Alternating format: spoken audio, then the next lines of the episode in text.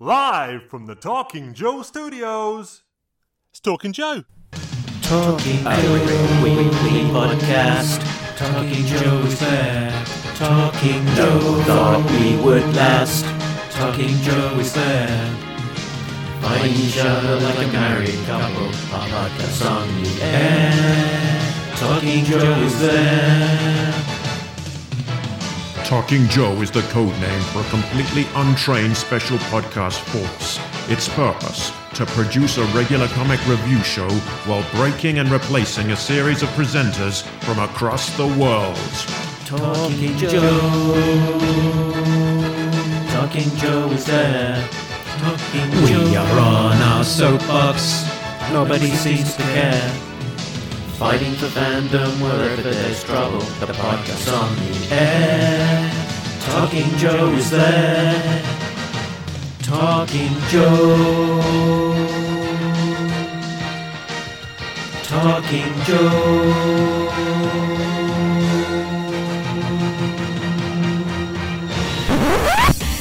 Talking Joe is on the air.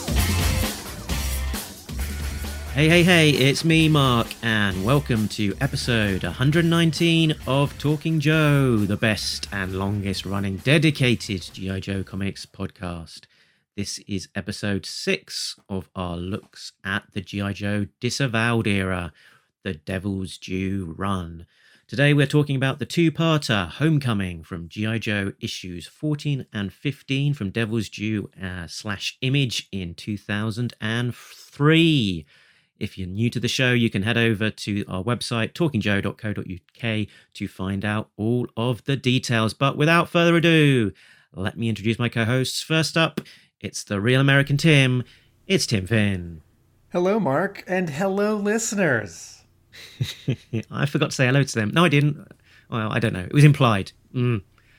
Stop showing me up. Uh, and then uh, rounding out our disavowed crew, it's G.I.J., it's Jay Cordray. Howdy, wankers. that was some that was some American Western dialect mixed in with some British vulgar slang. Uh, excellent. Our, our regular uh, listeners.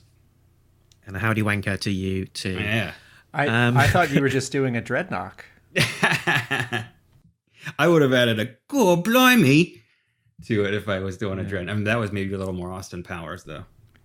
Maybe maybe, uh, maybe with innuendo running out or over, uh, there's some kind of Dreadnok themed game we could play where we perform dialogue with oh, terrible Lord. terrible British accents, or it's like guess if this is an actual Dreadnok line of dialogue or something I heard I- at this local pub, something like that. Uh-huh. Okay, yeah, that's a legitimate well, game there. Okay, Tim, let's let's workshop it. You you can. come up. Is it yeah is it Dreadnok or not a knock? Um uh, something like that. Yeah so um i've i've uh, i've also gone back to the to the innuendo joe well. I i said that it was going to be the finale. Um it's it's not. By popular demand uh, i have gone back and come up with some more innuendo nonsense. So uh we'll close because you demanded it. It's a big cover yes, you demanded it I meant you um, as in Mark.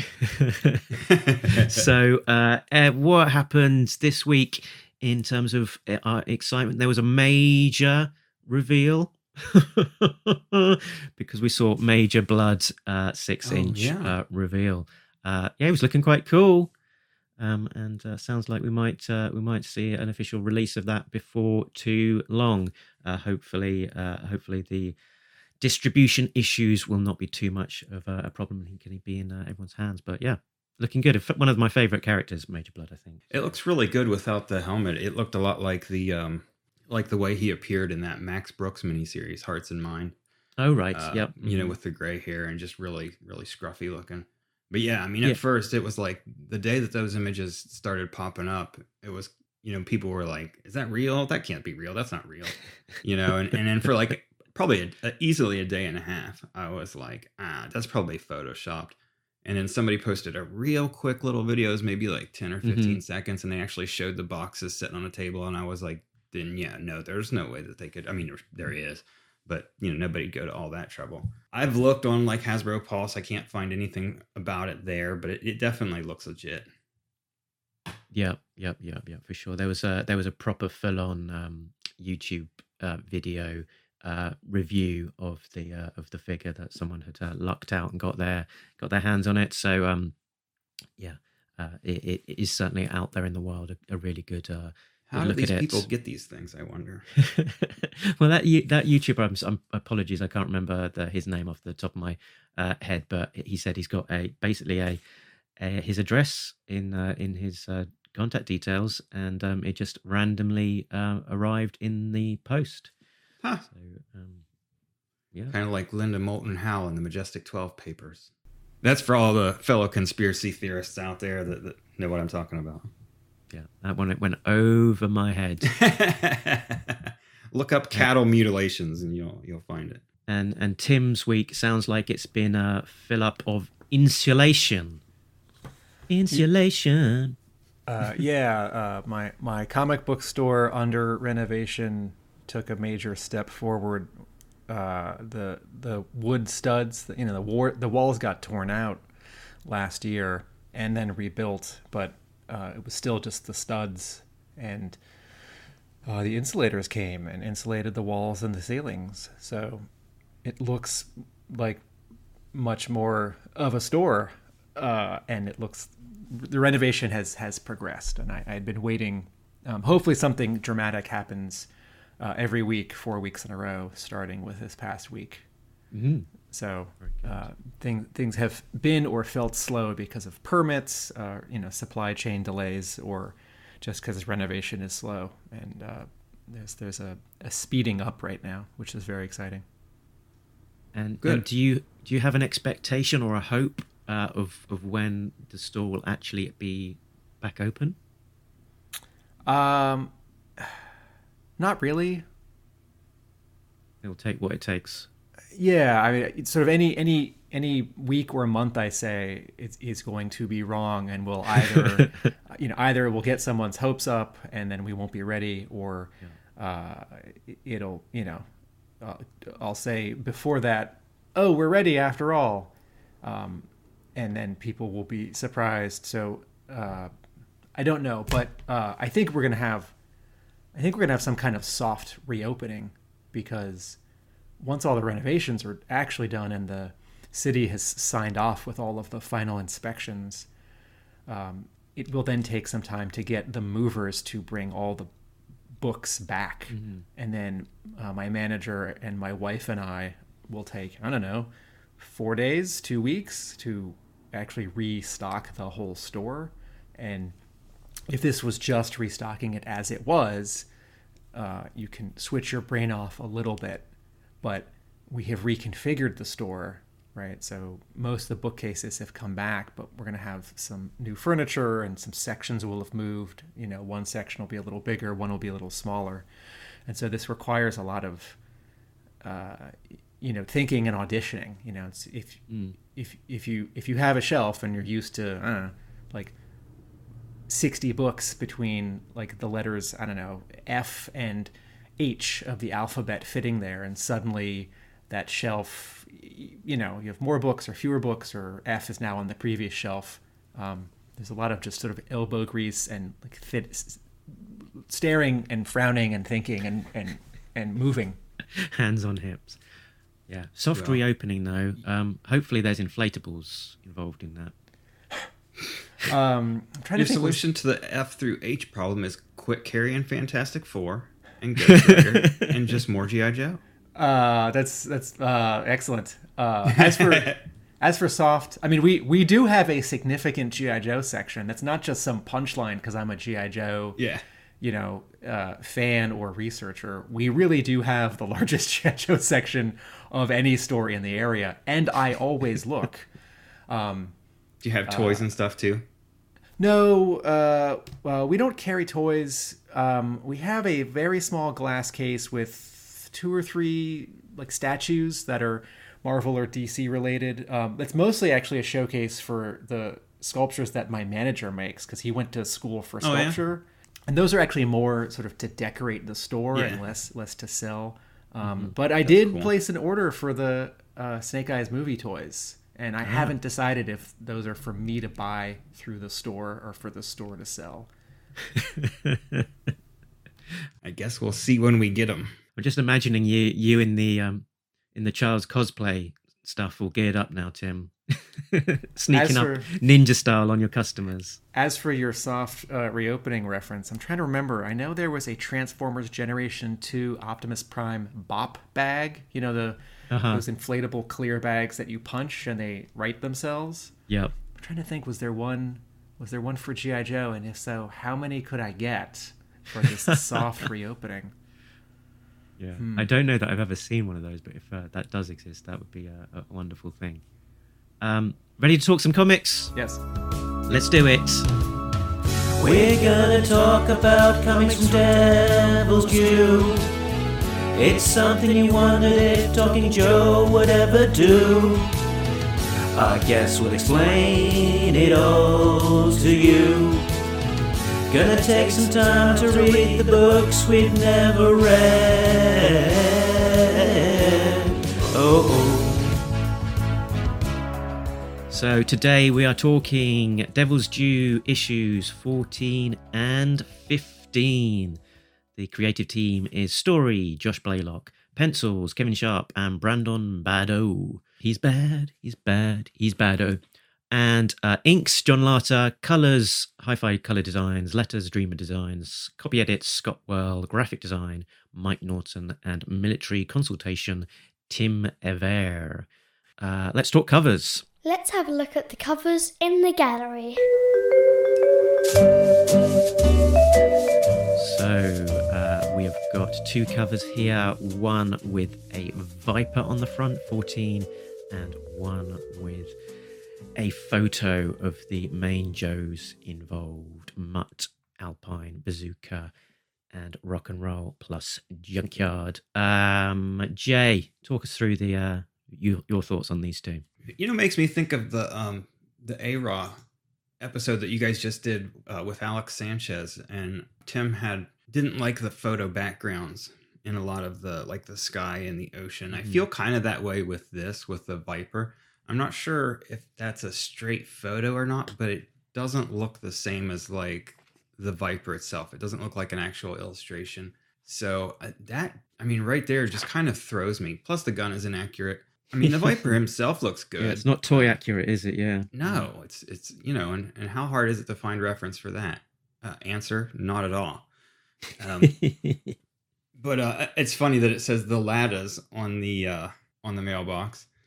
Um, so that one, I don't know. Like I said, I just I, I'm totally with with Tim in this. I've seen a lot of uh, different things, and even Neal Adams on occasion, you know, will put like a a sky with you know the actual moon, like a photo in a moon Mhm. uh, of a moon, and it just doesn't look right in a you know in a drawn panel or, or when you try to mix those two things. I mean, I th- I think this is a drawn house front. It's just you know very rendered colors. yeah, I'm not sure how they did it. It doesn't. I don't know. It just doesn't. It's kind of like when we talked about the uh, the Baroness cover a while ago, um, and I think Tim said that you know she could have been standing in front of anything that the background didn't, or maybe it was the Flint one that the background didn't quite fit. They're doing these image logos actually in the top top left hand corner. Quite interestingly, that the sort of the eye almost Yeah, disappears. it's almost and it's just got like a little framing uh, framing around it. It's a nice touch. You get to see more of uh, the actual un- art un- underneath. Uh, so you mentioned the Lattas. Um, for those not in the know, do you want to just uh, clarify what that little Easter egg refers to? Well, didn't wasn't the actor's name who did Cobra Commander's voice in the Sunbow cartoon Chris Latta? That's right. Yeah. Cobra Commander. Good. I'm glad I got that right. I'd have felt like a real idiot if I did. and Starscream as well. yeah. Transformers. And cover to number 15, like you said, the photo of uh, Mutt. I'm assuming that's probably the original Junkyard. Uh, rest in peace or rest in field, Mhm. wherever he is.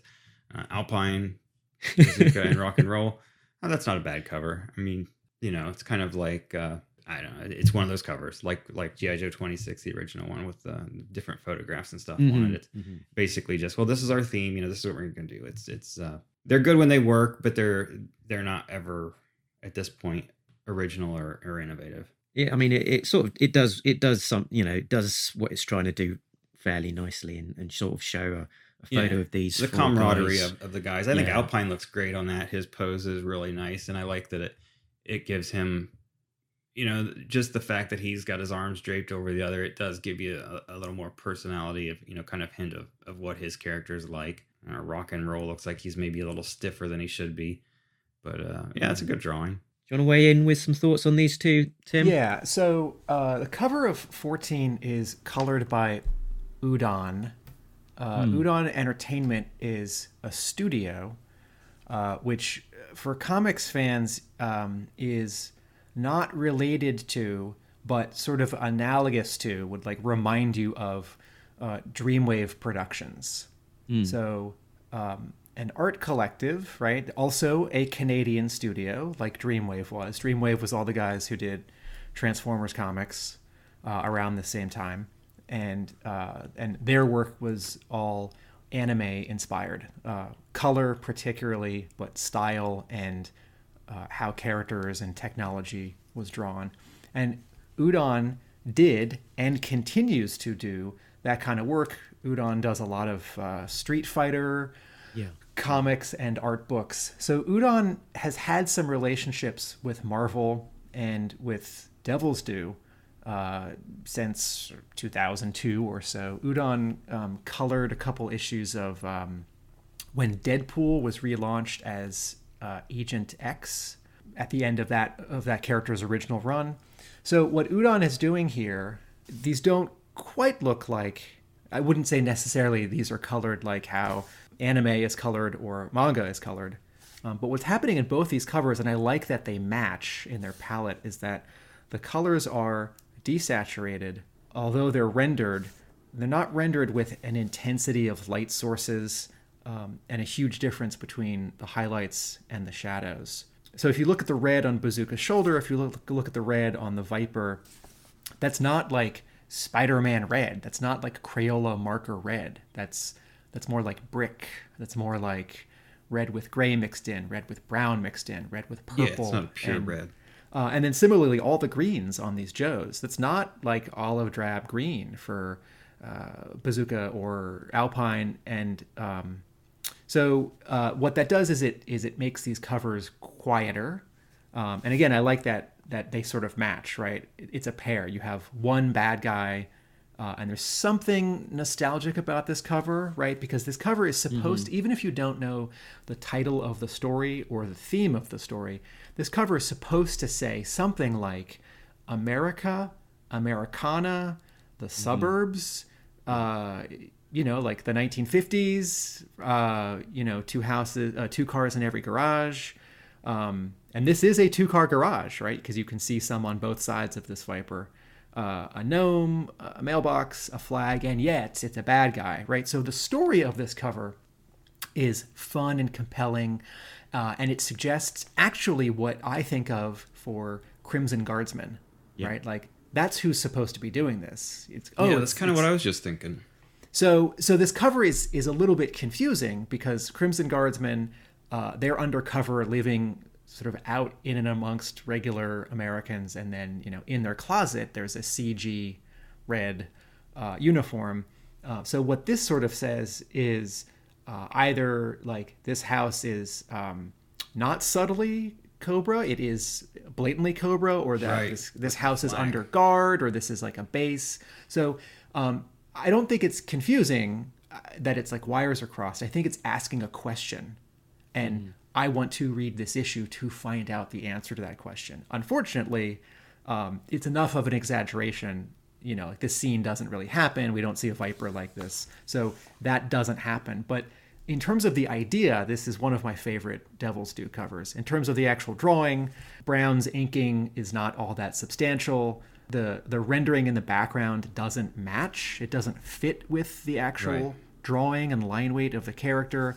Uh, the gun uh, looks like too technical uh, and then there's sort of an out of there's a soft out of focusness to the background so that i think that that and the rendering are what are saying to jay like photograph even though this is not a photo um, Yeah. what what Dreamwave did, and I think what Udon has done in a lot of its comics, is characters and props are penciled and inked, backgrounds are penciled, and then the colorist goes in and actually doesn't very much darken the pencils of the backgrounds and then can paint it more like an animation background, right? So if you think of how animation looks in, let's say, the 80s, like G.I. Joe and Transformers, you have lines around characters with solid flat color, and then the backgrounds are rendered with, you know, soft edges. Um, as for the cover for 15, I, I, I love seeing Joe's having a moment where things are good or relaxed or they've just you know even if it, even if they're not relaxed it's the moment after a battle but the battle's definitely over. Like i love the idea that someone would take this photo and that this photo belongs to someone or one of these joes. Uh, you know there's some there's some tears on the top left of the corner. There's a little bit of a burn although it's not clear. I guess that's that's in the sort of like mat or envelope that the uh, the photos in. There, there are three bullets. There's a, a, tab from a soda or beer can. There's a little bit of weird melted silver on the top left of the photo. I'm gonna, I'm gonna, I'm gonna 1000. Uh, yes, there's there's some T1000 liquid mol- uh, molten metal on the top of the photo for some reason. Um, uh, and this meant to be liquid, obviously. Uh, it's it's water or beer. We can place this photo because um, that's not rock and roll version one. Uh, that's his 1989 costume what what this cover makes me think of, and the the, the comparison is not quite flattering, is uh, Michael Golden's cover to The Nam issue number three from uh, I think late '86 or early '87. Um, so you know Michael Golden, who of course is known to GI Joe comics fans, drew most of the first year of The Nam, which was Marvel's Vietnam comic, and uh, it's it's definitely not as harsh as that real war was, but for a Comics Code Authority book, uh, approved book, it's great. Did And Larry cover- write that? Larry was a consulting editor for the first Okay. I knew he was involved in some capacity. two or three two or three years, or he was editor for the first year or two, and then he was yeah he was editor for the first year or two, and then he was consulting editor as he was on his way out at Marvel. So this cover, I think he, he basically put put together the team as well. So yes, thank he you. recruited both art and uh, writer. Yes, Jim, editor in chief Jim Shooter said to Larry, "Make this book happen," and Larry made it happen. So uh, the cover to the Nam number three has uh, three of the main characters from that series, uh, a photo of them, and they're mugging for the camera because they've just gotten into trouble. There's booze and a garter, and the photo happens to be on fire, and you get the sense that it's in a hotel, maybe uh, a hotel for prostitutes in Saigon, uh, and the whole building is on fire because everything about the background around this photo is red and orange and brown. And the photo itself, in a very signature Michael Golden move, is all two colors. It's all sort of the same purple and pink, even though it's three different guys and they're wearing green, but you don't see it as green. There's a there's a story being told here. Not only is it a photo of three guys from before having a fun a good time, there's a prop, uh, there's another prop, there's some debris, it's on fire. So when I look at this GI Joe cover, I see three bullets. Mm. Are those the Joe bullets? Are those Cobra bullets? I see uh, popped can from a beer, uh, the the lid from a sorry, the tab from a beer can. Mm. Uh, the wood under this photo, uh, I think that's been that grain has been drawn in, and then the color artist applied some brown.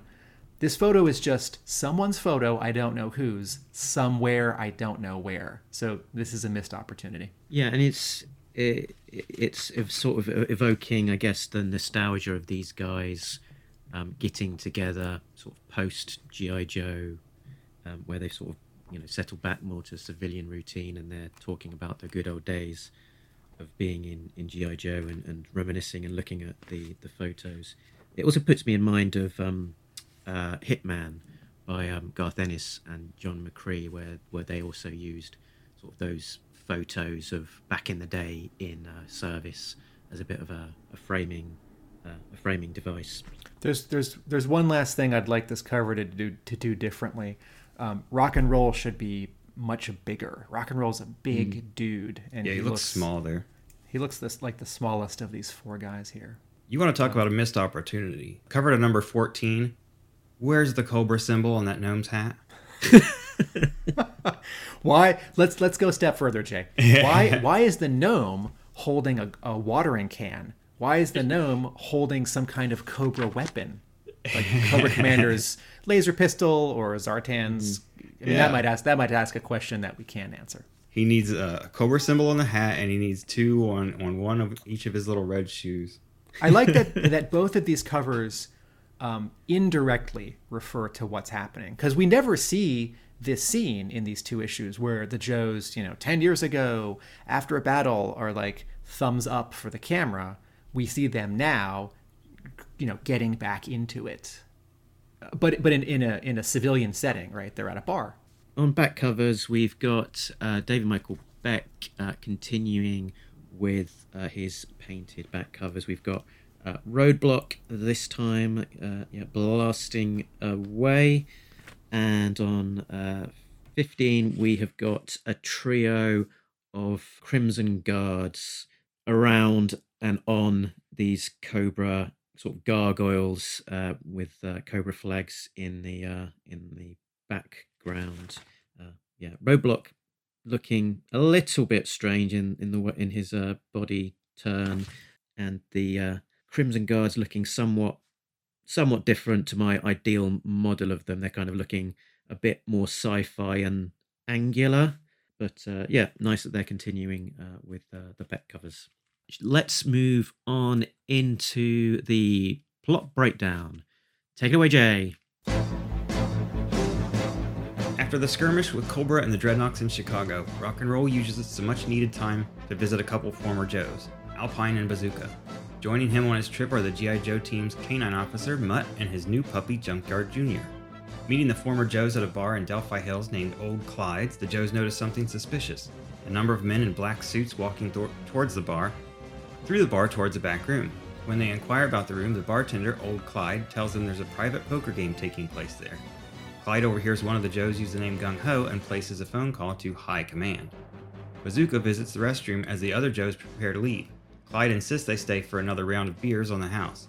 Handing the drinks to Rock and Roll, the savvy Joe notices a Cobra ring on the old man's finger. Suddenly, the bar erupts with Cobra agents and the Joes are taken captive. While Rock and Roll, Alpine, and Mutt are taken to the basement, Bazooka is locked in a storage closet. Cobra Commander arrives to interrogate the Joes. Bazooka escapes and attempts a rescue, but is delayed by the arrival of Big Boa. In the ensuing fight, Bazooka fires a rocket and destroys Cobra Commander's semi trailer. In the commotion, the other Joes escape. After their retreat, Cobra Commander orders all trace of Cobra be erased from Delphi Hills. Excellent stuff. Uh, so we've got a roll call here of uh, Bazooka, Rock and Roll, Alpine, and and Mutt as the lead Joes, and yeah, it was nice to uh, nice to see them make an appearance. I've got uh, fondness for uh, all of those, particularly yeah, particularly Mutt is is a, is a big favourite of mine. One of my very first uh, figures I ever bought. Um, yeah, and it's good to see these guys uh, who are probably sort of the the GI Joe B list and even into the C list, getting uh, being a bit more front and uh, and center, you know, and uh, just spending some time with them and and hanging uh, hanging out. And the the story itself was yeah simplistic in its in its approach, very uh, very much focused on a, a single straightforward story of this kind of these guys getting together to reminisce and and hang out and sort of stumbling into a uh, Cobra plot in suburbia. What did you think? What, did you think of it, um, Jay? Maybe your reactions first. Well, there was a lot of stuff that I didn't cover, obviously, in the uh, in the plot breakdown because I wanted to try to keep that brief. We did have at the very beginning of the issue. I think it was Rock and Roll was kind of filling Mutt in on what happened in in, in Chicago, and he's telling him, you know, police came and took the Dreadnoks away. We never did see Zartan. Don't know what happened with the Dreadnoks, and then they kind of show you in a panel that it was Zartan disguised as police that was taking the Dreadnoks away he he kind of echoed some of our questions from the last uh, from the last podcast about what was going on with Firefly, not answered but repeated them. So it, you know it let me know that the creators of the book were aware that there was probably some confusion there. The art in this was much better, I thought, than than in the last the last two or three issues. I, I love the the way that he draws uh, Junkyard Junior, uh, the little puppy, and then um, you know we have a lot of stuff too with uh, Cobra Commander, you know, trying to whip Mindbender into shape again. And I'm not sure if it was this issue or the next one where we have uh, some some juggler action. Baroness is kidnapped uh, by somebody. We don't know where that's going to lead. Uh, so yeah, there's a lot of stuff, a lot of stuff to like. I like that you, you know, like you pointed out that we we just focus on the four core Joes. You know, it's strange to think. I th- you said maybe even some C-listers. You think about those guys, it's almost like if there's a C-lister among them, it's probably rock and roll. Um, not in terms of the comic book, but just you know, we've never seen him. I don't think in any other media. He may have appeared in some of the cartoons, but he certainly wasn't ever spotlighted. Definitely not as much as Mutt was. Uh, Mutt was probably a pretty big player in, in a lot of the cartoons. And of course, Alpine and Bazooka were front and center in, in a lot of the cartoons.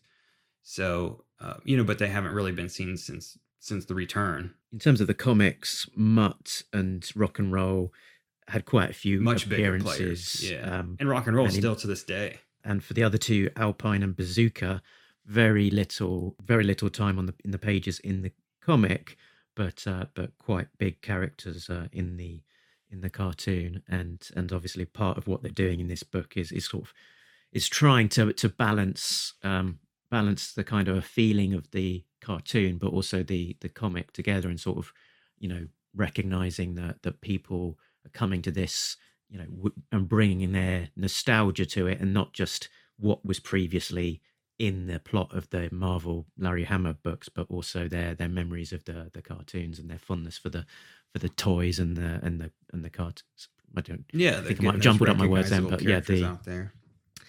Yeah, so so sort of a, a lot of the uh, a lot of the cartoon the cartoon sort of history sort of being incorporated almost into mm-hmm. into the book as as well. Uh, you mentioned, yeah, Junkyard Junior, uh, who yeah seems to be, who, you know, has the appearance of a, a younger dog.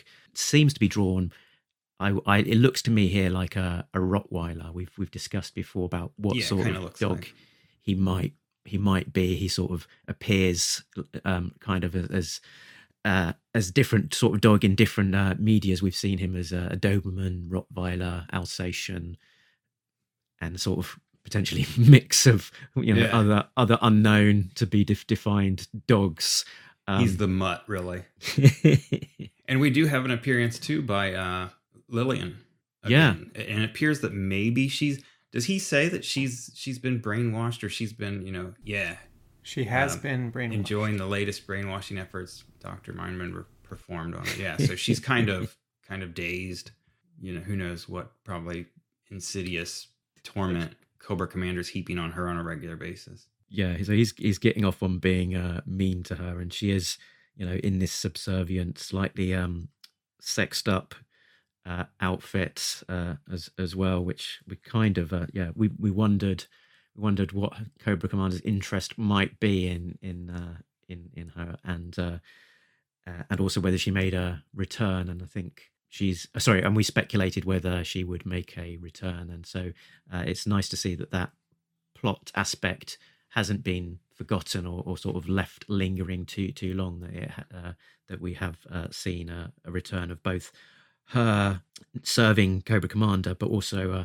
Alexander. I think he was on his uh, hands and knees scrubbing the floor for for Destro. Yeah, get that floor clean, Cinderella. This issue does a good job of uh, alluding to the previous arc and the new status quo of, you know, Cobra is back, G.I. Joe is back, um, but also time has passed and, uh, you know, the teams are, I mean, back sort of as, as organizations, but also sort of how, how well equipped and populated they are. Um, while also telling a core story over two issues of you know these four Joes getting in trouble in a small town and also doing a little uh, light reminiscing. So I, I like overall uh, I like these two issues. Um, there's there's a there's a focus to it. The art is um, I'll, I'll be honest. I guess I guess I guess I can tell the difference between uh, Kevin Sharpe's pencils. Looks like he's doing the first uh, you know, ha- half the issue uh, for 14, and then Brandon Badeaux takes over and does the second half. Um, characters are all a little beefier.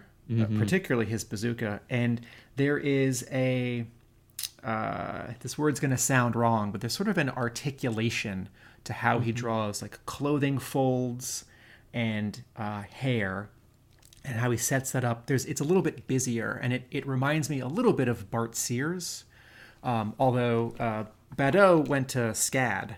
Uh, he went to Savannah College of Art and Design.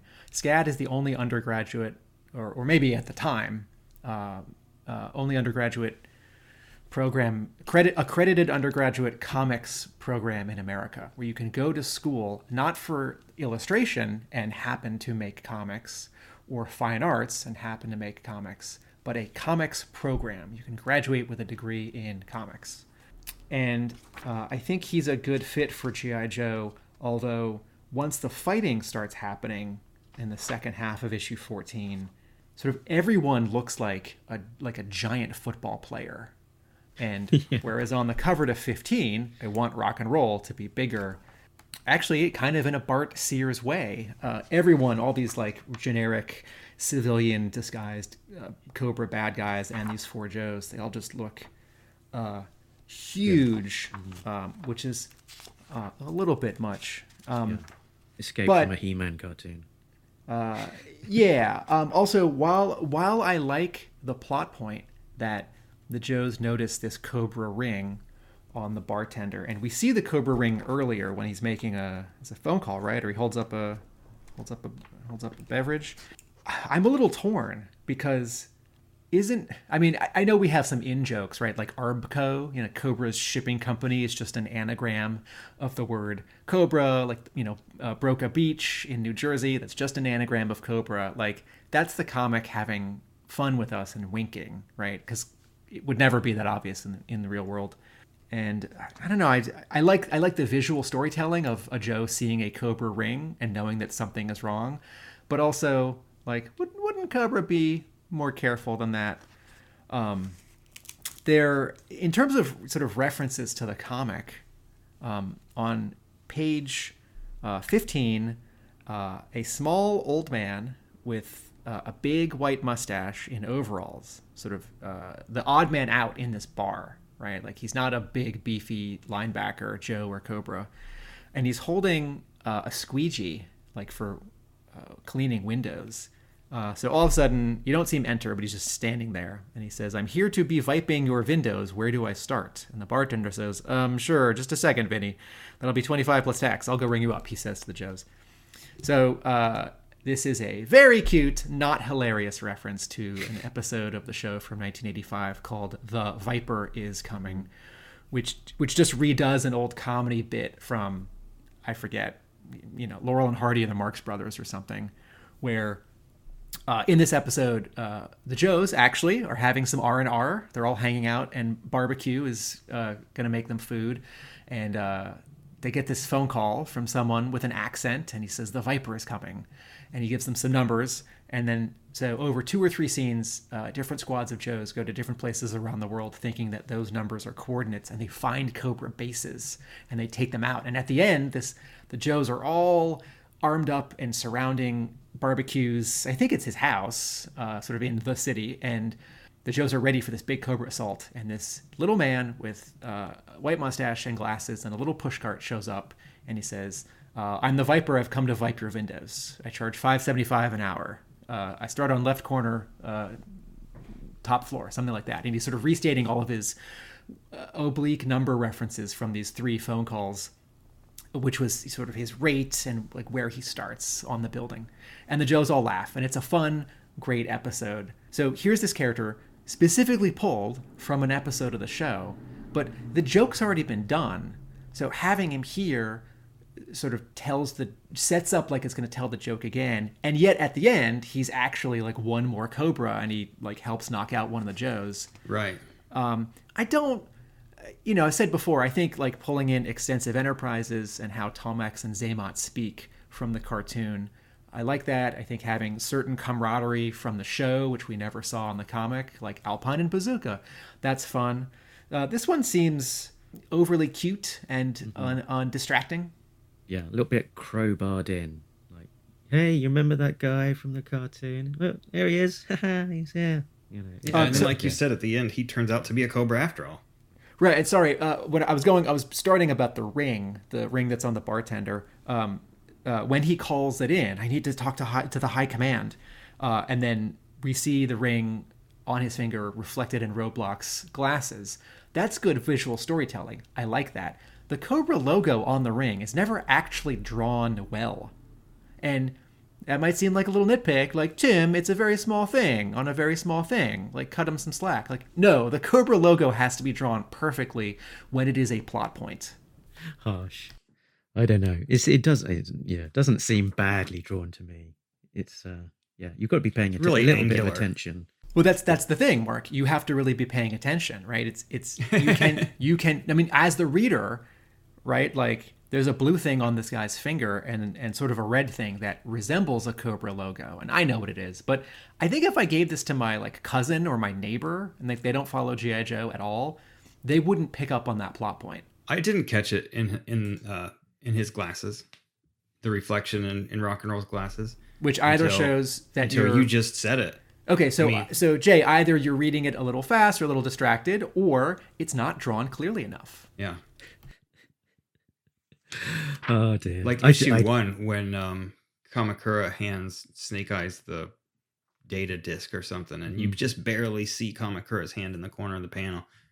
I mean, it's like it's just you know, it's not it's not there, and and that's the main focus of the panel should be is like here's this guy's handing somebody something else, uh, and this yeah, it's just like hidden in there, hidden Yeah, I too mean, it's well. it's it's spelt out with quite a lot of repetition. We see the ring at least what one, two, three, four times, and then in dialogue, it's reinforced as well that this guy's Cobra wearing a ring right in front of us, displaying it's a trophy. So you know, it is it is clearly signaled to to the reader. So I think um, I think it we can't quibble too much about that. But is Um, it is it said in the dialogue because it's not clear enough in the art? Does the dialogue have to clean up good storytelling that's not like excellent, perfect storytelling? I want can I can I shift gears to something else that didn't quite work for me? Na na na na na na na na na na na na na na na na.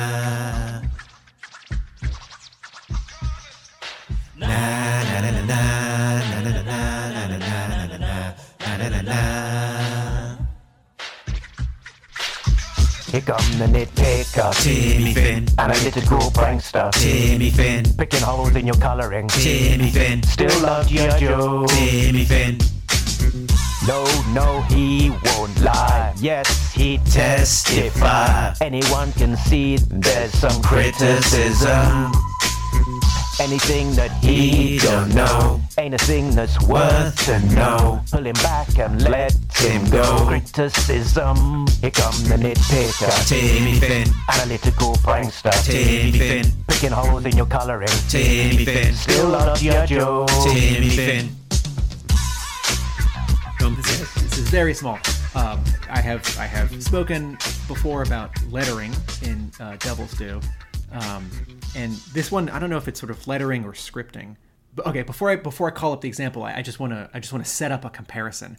Sometimes while recording this podcast, I might need to cough, and so I will uh, mute this mic and then I'll you know I'll cough. Okay, so End of example. What I just did there was I used a word, C O U G H. That's the word, cough. Also, then I coughed. And in comics, one of those would be spelled out, and one of those would be either a sound effect or those five letters, C O U G H, with like little lines on either side. Like if you're texting it to your friend, you'd put like an asterisk on either side of the word cough. One is a word spoken, the other is a sound.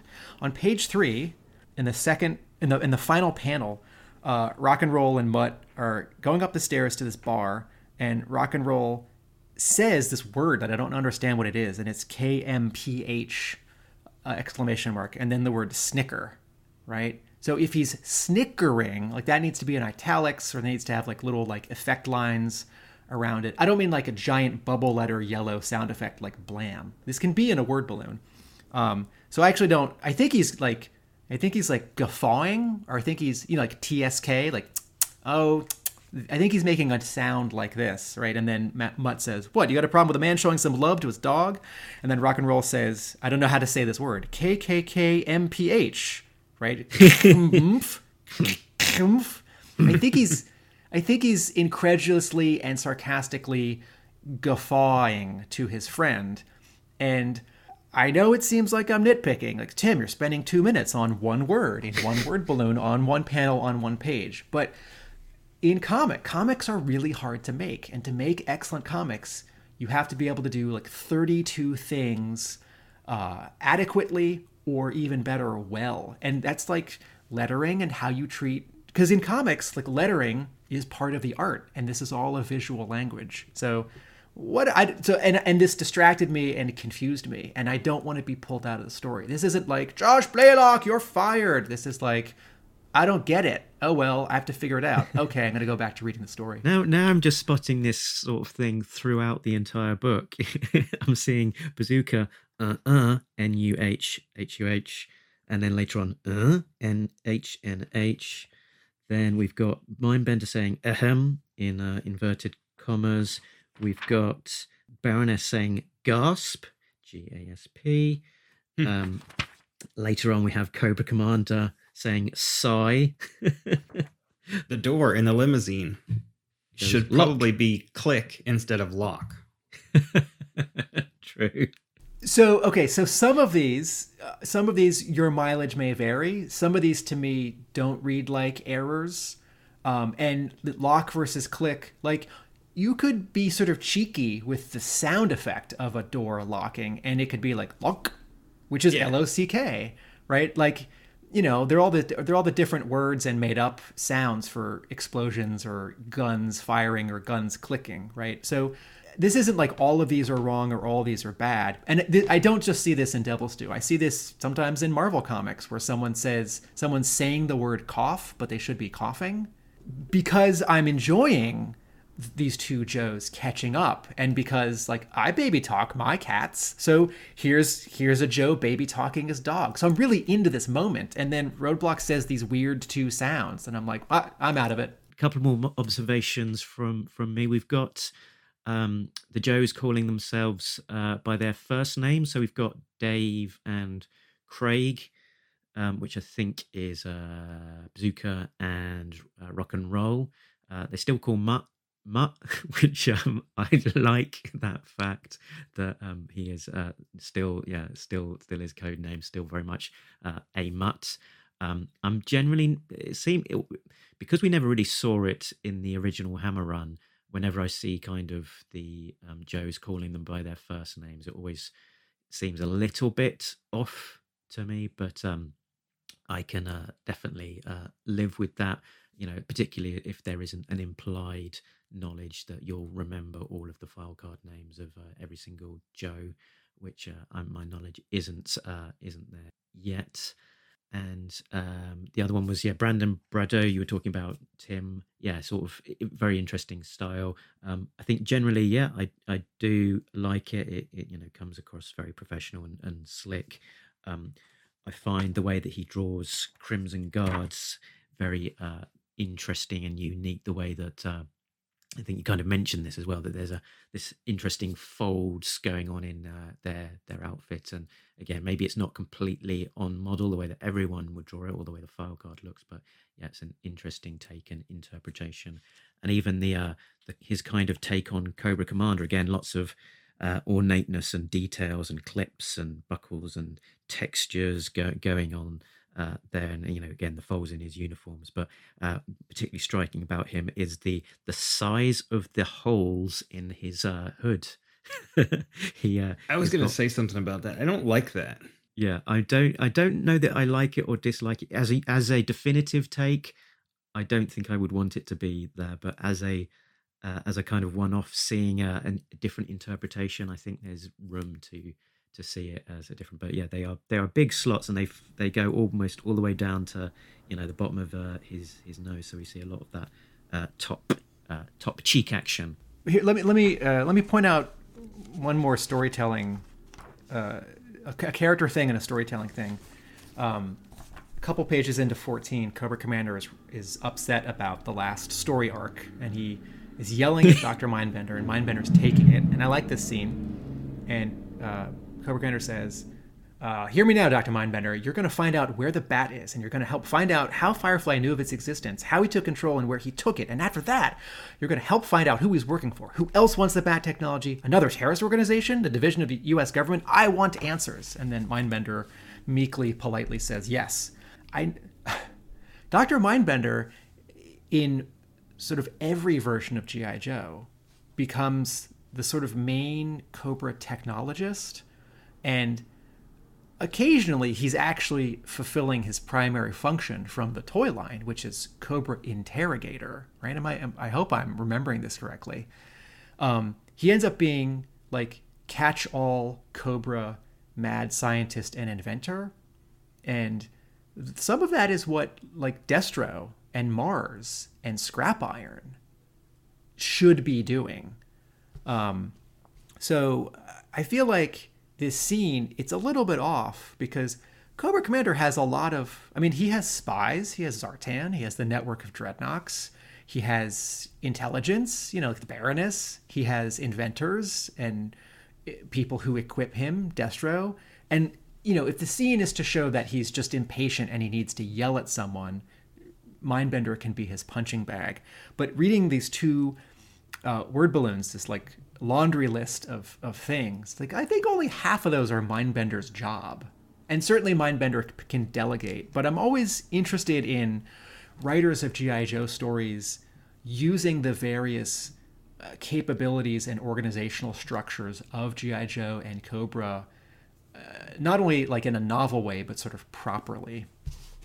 Um, one more like signature To- Tim to- complaint. To be, to be fair on that, they sort of the that in that arc, uh, Doctor Mindbender was kind of positioned as the, uh, the architect lead on this Bat project. That's fair. So it uh, it was him that uh, that was overseeing this thing that went disastrously wrong. So yeah, he Okay. should cop the blame for it.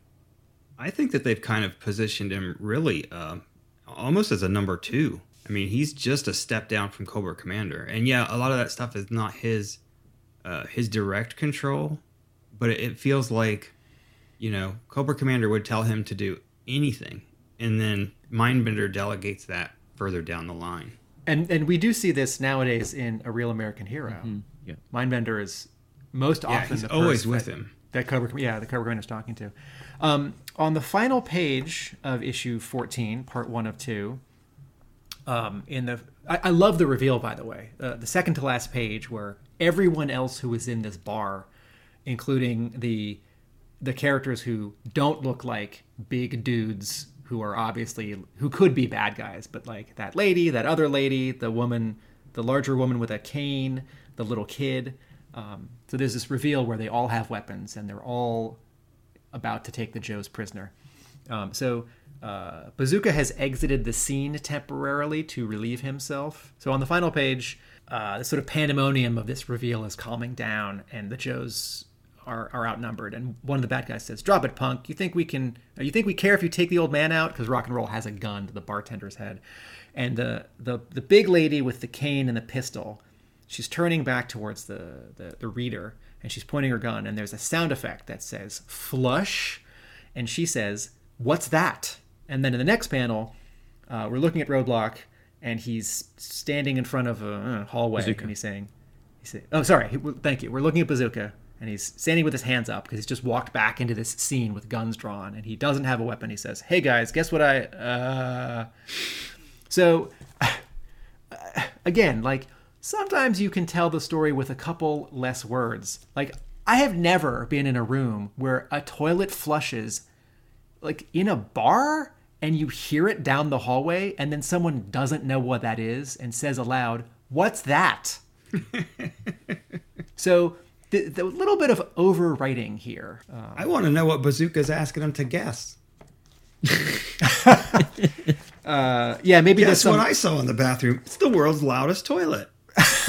I was gonna, sometimes sometimes Either someone lost a sh- brown shoe, or I just saw, oh, guys. sometimes sometimes you're in a restroom and they've put like the newspaper up over the urinals, or there's like a little Yeah. TV with the news. I bet it's novel. Like, hey, they've got motion sensor soap dispensers here. So I'm like, oh no, bad guys with guns.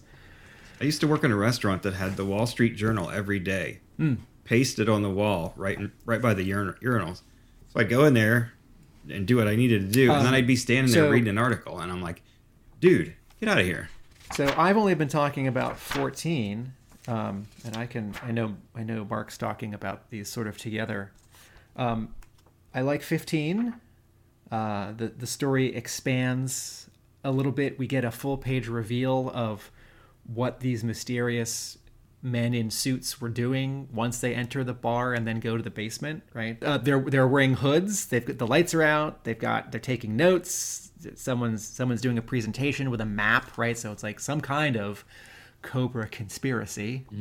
very like mysterious and Illuminati, and because you know it's almost like uh, religious robes or something, isn't it? It's Yes, because they all have they all have hoods, and there's a little bit of shadow on all of them, so you can't quite see their eyes. This this reminds me a little bit of what is actually the final episode of GI Joe in the original run, the final episode to air in season two, uh, before the movie "Into Your Tent I Will Silently Creep," which is about a conspiracy within Cobra uh, to uh, depose Serpentor. And there's a little bit of imagery in that episode where there are some sort of regular Cobra characters, but they're in robes, right? They're not wearing like Viper uniforms. A couple pages in, uh, the the woman in charge of these bar patrons who are all uh, Cobras. Oh, she's referred to as Granny. Um, she sends one of the big guys out because they know that there was a dog, right? And so he's outside. Here, puppy, puppy, puppy, come here. Come on, puppy, where are you? And there's a there's a big panel of him kneeling down. We can see the car and the bar behind him, and he's holding the leash, and the leash is torn. And he says, uh, and the leash is tied up to a post, but the other end of it is torn. There's no dog, and he says, "Damn." And this is just a good page of story progression and also visual storytelling that that that's push, pushes forward the narrative that uh, you know Mutt Jr. may rescue the Joes, or the writer Blaylock is, is remembering that it wasn't four Joes who showed up; it was five. It was four humans uh, and a dog. and, and think the payoff of that, right? Of eventual payoff of the of um, Junkyard Junior chewing that um, is is not some uh, doggy heroic rescue attempt, um, littlest hobo or La- lassie uh, esque. It's it seems to be just that he didn't want to be tied up; he wanted to be in the car, and so Yes. Yeah, I was At the looking end, through he's- there for some kind of rescue from from Junkyard Junior, and I didn't see it. I, But I was uh, expecting back it, in the like you said, Tim. uh, Mark, thank you for remind for reminding us that that is a nice. Uh, it's not quite a misdirect, but I think we're so used to well and poorly told versions of this. It's like, oh, the dog's gonna rescue them. It's like, no, no, the the dog might just like go sit in the car because it's hot, or doesn't want to be tied up, wants to like sit on the soft upholstery of the car. Um, the next two pages after this scene are at uh, Joe headquarters at Wright Patterson Air Force Base. Um, Duke uh, is leading a briefing. Uh, Lady Jaye uh, sort of debriefs from the previous arc, and then Duke explains the new status quo. Uh, this is Duke, not Hawk, right? yeah, it's Duke in um, it's Duke in the green suit. Okay. Okay, right. Um, and uh, and he's explaining it's a lot of dialogue, but it's it's it's not too much to read for two pages. How uh, the Joes are going to be um, positioned across eight sort of undercover uh, bases across the the states. Um, and I like this. You know, if you're going to start GI Joe up again, whether or not time has passed, I think it's fair to you know I don't love every all the changes that Devil's Due makes, um, but here not having all the Joes you know just just on Staten Island in New York or just under the desert in uh, New Mexico. This is fun. This is fine. It makes sense. Yeah. And and yeah, I like how like you said. I mean, it's taken them to issue what is this fifteen to kind of set up the new status quo, but I don't think uh, I don't think it's bad. I mean, I, I definitely think it's it's kind of working into a groove. And I mean, I don't know if it, if eight locations is quite sufficient to, to cover an entire country this the size of uh, the the US, but uh, you know certainly more so than, than just two two at- two locations or, or one location. Um, I also like in this uh, in this um, sort of briefing that they've got that they say that they'll they'll be given all of the details on an inverted commas uh, PDF and then deleted in two days. Memorize it. Like, uh, oh, what is this mysterious new technology from the future? yeah, P- PD in 2003, a PDF is such a such an uncommon format that it, it needs to be uh, put in quotes. It needs to be offset in quotes. Yeah. Um, we have a first appearance of a uh, of a GI Joe toy character from many years earlier, making his debut in the comics. And Jay and Mark, I wanted to know what you thought of this character and this scene. Big Boa. Yeah. Oh, I thought it worked. I like I said, I didn't read all of the original Marvel run. I kind of dropped dro- dropped out around 110, so I I wasn't aware that this was his first appearance. Uh, but definitely it, it works, and I mean when he appears, you're like, whoa, holy crap! And you know it's a pretty good uh, pretty good scrap between him and, and Bazooka, and I do like that. It kind of made me think of, uh, in a way, uh, Golden Age X Men with art by Travis Charest, where he uses lots of little panels on one page uh, to tell the story. And, you know, I've complained before about the camera being too close at times. I think this is just right in most of these shots. I, I, I'm really enjoying this artist's work uh, on the book compared to a lot of what we've seen before. Uh, his work throughout here, when I was reading it, there were scenes uh, in the basement with the Vipers and stuff. As I was reading it, I was thinking, wow, that looks really good.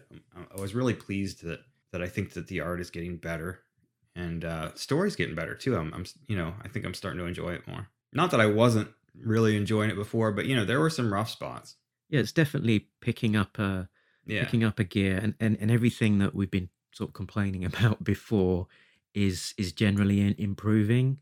The the pacing, you know, how much they're trying to fit in each, in, in every issue, the the amount of words they're trying to fit into a speech bubble or into a page, just the the look of the lettering, the the look of the coloring. I mean, it's still credited as hi-fi design on these on these issues, but the, the coloring is looking um, better on these issues and and Kind of toning it things- down a little in some yeah, spots. like like the the things that we were talking last time about um those you know sort of the light Metals sources on every single piece of yeah. metal you know that that isn't seen um seen here and and yeah it's sort of a, a, a and but it's you know it's still quite there's a lot there. There's you know like that you're talking to that the the panel with the fighting with um big boa that's one two three four five six seven eight nine ten you know panels on a single page but it it reads well and then you know it, it's a fast packed action sequence so it's sort of from panel to panel to panel to panel you know um, that that works and it feels like a big reveal and a big sequence but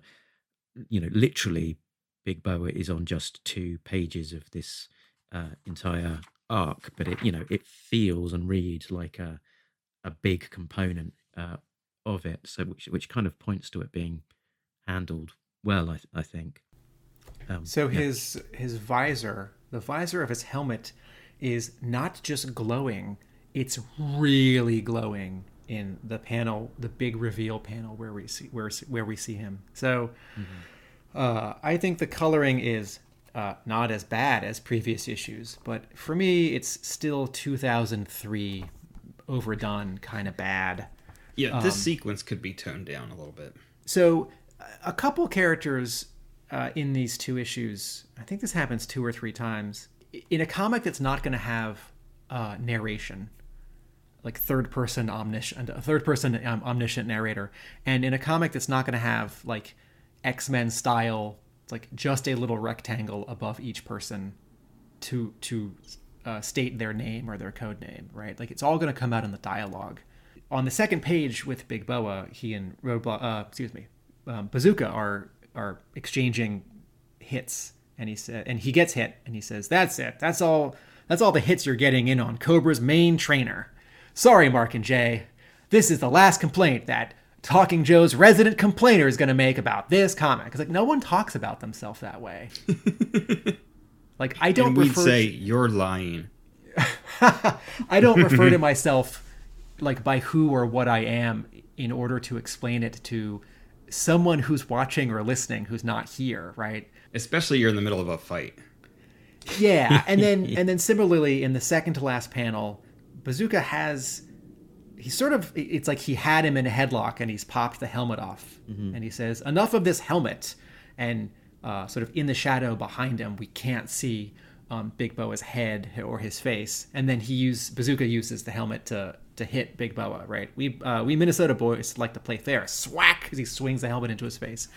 And I feel like this is sort of like uh, the Viper, the, the the window wiper. There's occasionally in the Devil's Due run, there's uh, you know, or, or roadblock sort of confronting heavy duty. This isn't like sour. It isn't mean, but it's this sort of fanish uh, like dialogue or action that doesn't actually fit in the scene. Like, yes, as a kid, did I wonder what Big Boa looked like? If there was an entire issue that spotlighted him, like his origin, or an issue where he's like training a bunch of new cobras, or like he goes on a mission and infiltrates the pit or whatever.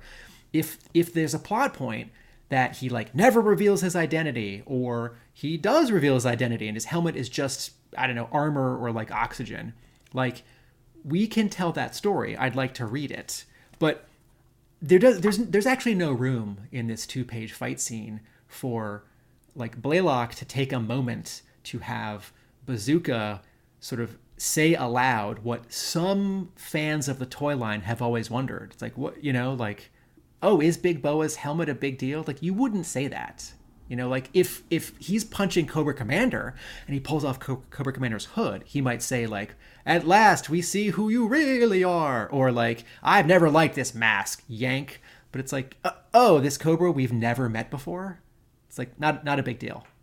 Um, so Well, I think he's saying that because in the first two panels, I mean, he hits him in the head with the with the rocket or bazooka or whatever he has, and a normal guy that would have like knocked him out immediately. But since he has the helmet on, he's able to take it, and then he hits him again, and you know, it's like it's, it isn't a fair fight for bazooka because Big Boa has the helmet on, and, and it's not necessarily a reveal of hey, what's underneath the helmet. It's more just like you know, somebody's wearing a, a a jacket or or something in a fight, and and you're just in a sh- you know no no shirt at all. It's like well, I see your point. Okay. Yeah. Uh, so I'll I'll I'll dial back uh, most of my my comment. I That's do okay. Think, I do think in the in the top four panels of this second page, it could be clearer. yeah, Like okay, let's say that instead of like hitting him twice with the bazooka, but you don't actually see it like hit the helmet. You just see it swing past, and then Big Boa is sort of like being pushed away. Let's say it was like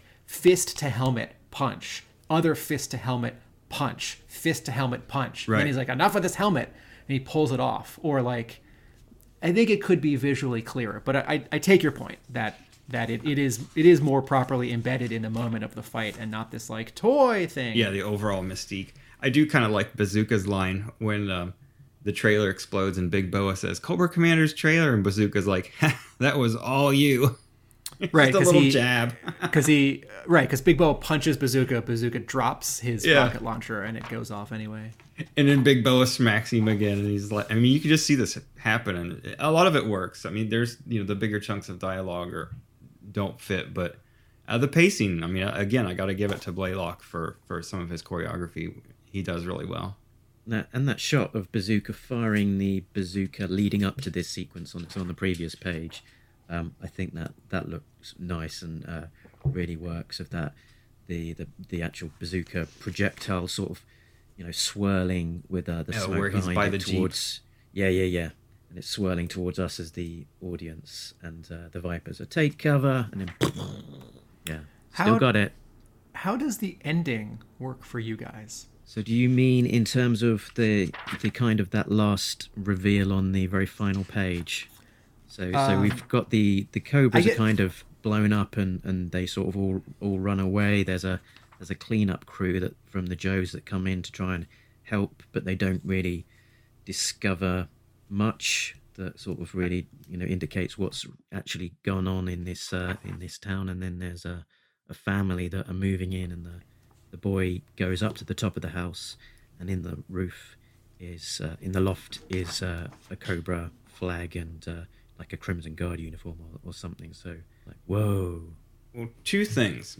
Tim, were you talking about the fact that basically the Joes run away? Or after, uh, at the end, when Flint or whoever it is is like, we've looked all over, we can't find any trace of Cobra, and then the kid walks in the attic and says, "Oh my gosh, what's all this stuff?" I'm like, "Wow, you, you Joes really didn't look that hard." I, I actually mean sort of uh, both because when the first arc ended in issue four, we talked a lot about how too much got crammed in, and um, with the malfunction arc with the bat, um, you know, less less was happening, and that story felt like two or three issues stretched out to four. So we started this episode generally agreeing that sort of a, a, good amount of action and plot progression happens in these two issues. And as Mark was saying, uh, Devil's Due is getting at this point a year in or a year and a half in better at, ba- at juggling everything. So um, there's there's sort of two endings to this to this comic, right? There's there's the there's the the fight in the bar with the Joes fleeing, and then Cobra Commander is uh, angry, right? We can't risk the state authorities getting wind of this town's operation. Um, and then there's this uh, sort of epilogue scene where two weeks later, uh, an SUV pulls up to a house, two parents and a kid, and then it's not it's not very clear from the from the drawing, but sort of across the street, I guess, from this house is that bar that got destroyed, and the four Joes who were in the issue are back with some other characters, including Flint. There's some silhouettes, can't tell who it is, how big the force is. And Flint says, uh, Unit 3, this is Flint. Unless you're uncovering any little miracle clues, wrap things up over there. This investigation is a bust. And then the kid goes up to the attic. So, so sort of all of it. Do does this ending for this arc work? How do you guys feel about it? I'm fine with it. I mean, it is what it is. I think it's it's kind of it's kind of a bit of a trope of the GI Joes in terms of them busting cobras, but they cobras able to escape, leaving not much of a trace behind, and they're like, ugh, looks like you know, looks like they got away, and we've got no evidence of really what's uh, what's going on. I mean, you'd think the conclusion of that guy, that little boy going up into his loft, finding all of that stuff would be that he'd probably mentioned it to his parents and his parents would be that's not normal. And hey we've got these military guys across the street who are obviously looking into something strange. Maybe there's a connection um, but you know never mind. It's you know it's it's a cobra you know crimson guard thing in the loft. That's what crimson guards do.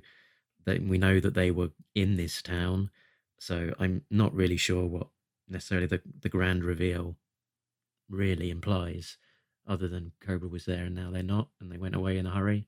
I was kind of surprised by the end of the bar sequence. Um, uh, like I said, and you know, and I mentioned that because Bazooka's fighting with Big Boa. Um, Cobra Commander says, "What's going on?" They head upstairs. That gives Joe's the opening to escape, and then you go to the next page, and they're just running out of the out of the bar, get in the cars, and they haul ass out of there. I was like, aren't they going to beat the Cobras? You know, it was like they just kind of left. They left the Cobras. I mean, understand they're probably great, greatly outnumbered, but these are GI Joes. I kind of had a problem that they, I don't know, like I said, ran away. It seemed like. Yeah, I, I don't think it occurred to me that something about this, the ending of this scene, doesn't work for me until you put it into words, Jay.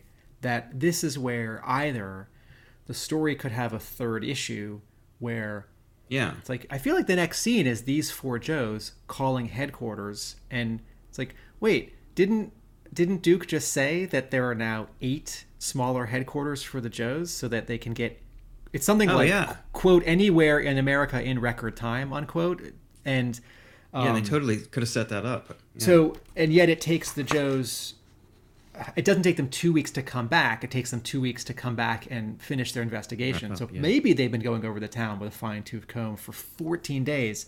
But I feel like Cobra Commander is here. Like, call in an, I mean, don't call in an airstrike, but like, call in the big gun, call in the, call in the big guns. Um, Nuke the yeah, site I mean, from orbit. It's the only way to make sure.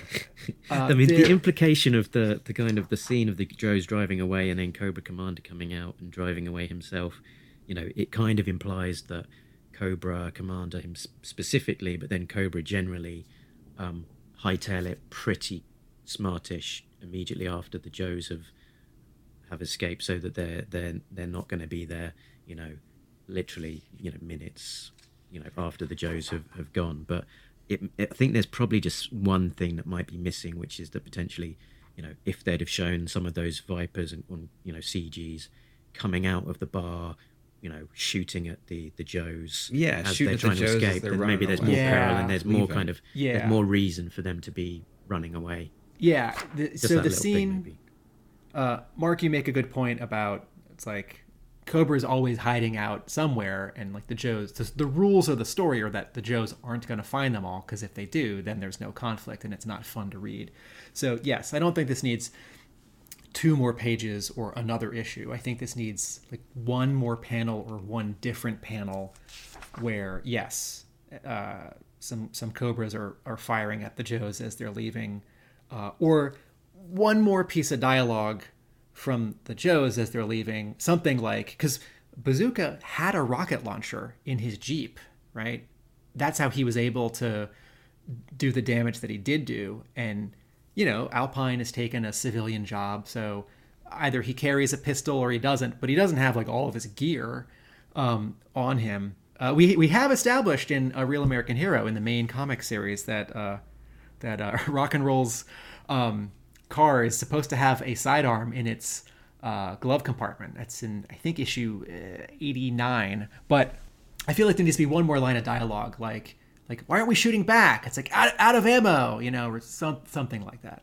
There's there's one last little bit of um, visual confusion for me in this scene. So the Joes are fleeing, and two of them are getting into rock and roll's sort of orange, like 78 Camaro. I think that's what it is. And then two of them are getting into Bazooka's light blue Jeep. And then we do see these cars are driving away. And there's on this final panel, uh, as they're fleeing, there's sort of a third car uh, on this page, but uh, it's sort of drawn and colored as if to say like not important right there's like a, a tiny bit of a car that's sort of like gray in the background um, so you turn the page and i guess cobra commander is coming out the back of the bar because I think so. okay so and and a cg is saluting him and cobra commander is walking up to a sports car that's like the same orange color as rock and roll's car and i know we saw rock and roll's car leaving on the previous page, on the previous panel. But one, um, Badeaux never pulls the camera back far enough to show Cobra Commander's car in its entirety. We see the top half of the back of it. We see sort of a close up of the wheel, and then we're looking into the passenger seat with the window down as he's turning to us and like, you know, G.I. Joe will rue the day. Um, I think from a visual storytelling point, the camera needs to pull back. We need to A, see the whole car, and B, we need to see Cobra Commander actually opening the door and getting into it. I think and and C, it should not be an orange car. Yeah, and and like I guess it's an orange sports car. Uh, Technically, it's not the same orange. There's more there's more brown in it, whereas uh, the Camaro has a little bit more yellow in it. But it's it's close enough that like of all the cars that Cobra Commander is going to drive in, like in disguise in this small town, does it need to be that similar to one of the Joe's cars? Like, could we just have? It's like, what if it was a green? Um, Ford Focus, right? It's like, or just like like a, a black SUV. Like, could it? Although there's a black SUV on the next page, so I take that back. This is one of those things where, you know, in in assembly line comics, the the editor, like the the the person where the buck stops. You know, it's like a comic like this needs like a reader who maybe is the editor or maybe is like a different person to sort of like go over this with a fine-tooth comb and say like no these two things are similar and they don't need to be and it potentially creates confusion. Um, and if you know if you're like doing an issue of daredevil where like daredevil's just looking for Elektra, it's like okay i got one guy i got one other character and they're in new york city and there are fewer elements right? And this is a two issue story with four joes and you know, we flash over to the other Joes and the other Cobras and these other Joes in this other base, and they're civilians who are specific characters to this story, but they don't have like particular costumes. We've got a CG, got a first appearance of Big Boa, like because it's licensed, because it's a team book, because they have vehicles. Like G.I. Joe is is a complicated book to put together, and I think a complicated a book this complicated needs like one more check, one more editor or or fan reader to just make sure that everything is as clear as can be. Yep. Okie dokie. Um, let's just cover a couple of things on I Spy. I spy with my little eye. Uh, or two. I've got two things on my list. Uh, the first one was uh, that we got a little uh, introduction from Destro for the new Hiss tank. So the Cobra Hiss 4 from 2002, uh, which uh, is got yeah this visual uh, cue to it that, that's a bit different from from the others. It's kind of a this purple color, but it's also got this front cockpit that kind of lifts lifts up almost into a, a raised serpent attack position.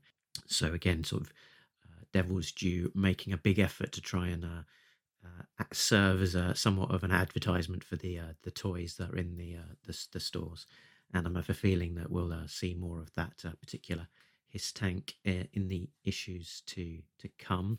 The other observation was from the dialogue uh, from Rock and Roll.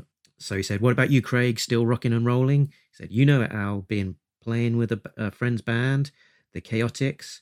when I get the chance. Uh, his friend's band, the Chaotix, of course, uh, a reference to Larry Hama's band. So Larry Hammer was uh, guitar and vocals with uh, MD Bright on uh, bass.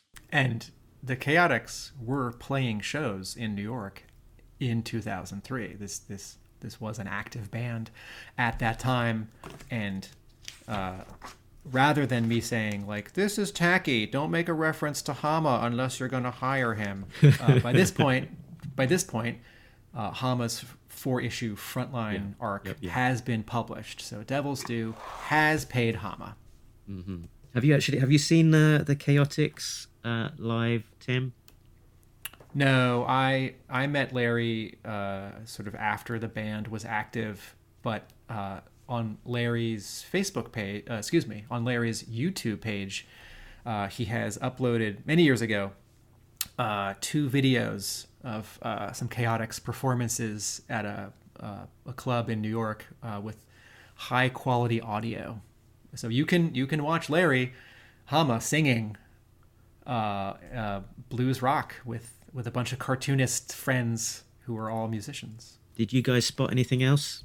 I spy that um, Bazooka has a baseball cap with the logo of the Minnesota Twins on it. And th- did we see Arbco in an earlier Devil's Due issue? I think we did. I think we Right. did. Okay. We Uh, but did. it Feels this, like this. Arbco truck, right? This anagram for Cobra from from the '80s comics uh, gets a return appearance here. Okay, and I feel like we've pointed out a few potential uh, errors already. Was there anything else that you guys noticed and wanted to highlight? Error detected. Error detected. No prize incoming.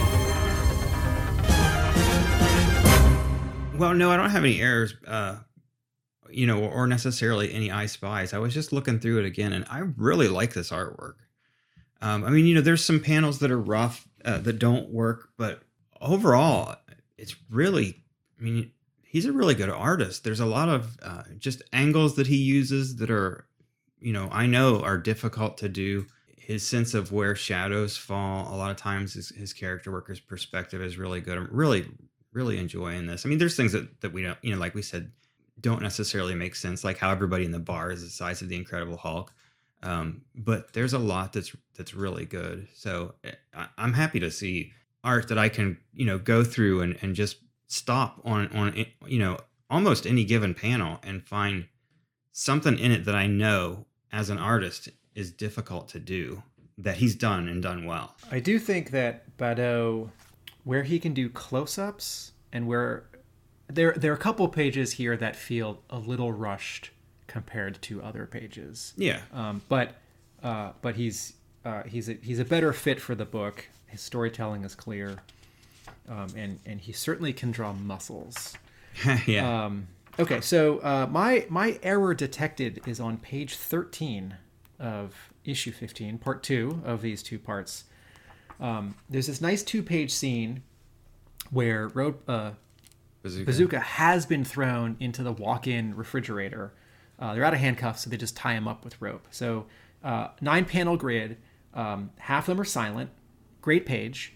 Uh, he wakes up and he frees himself, and then in the final panel, uh, Viper opens the door, hearing something is amiss inside. Uh, sticks a gun on him and says, "Nice try." And Bazooka says, "Um, how's it going?" And then, uh, "Um, how it how's it going?" And then we cut to outside and the uh, back in the main bar, and the the Viper's been punched and is thrown back into the the bar, and he lands, and one of the bad guys says, "What the?"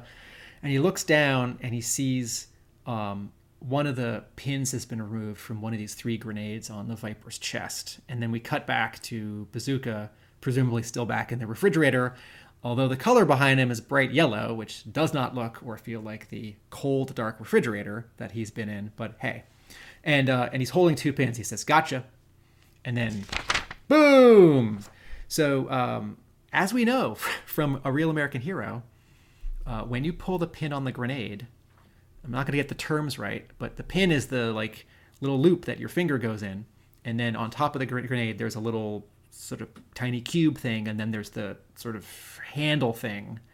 When you pull the pin, those other two things fall off, and what you throw or what uh, what you what you're left with is just the sort of like pineapple.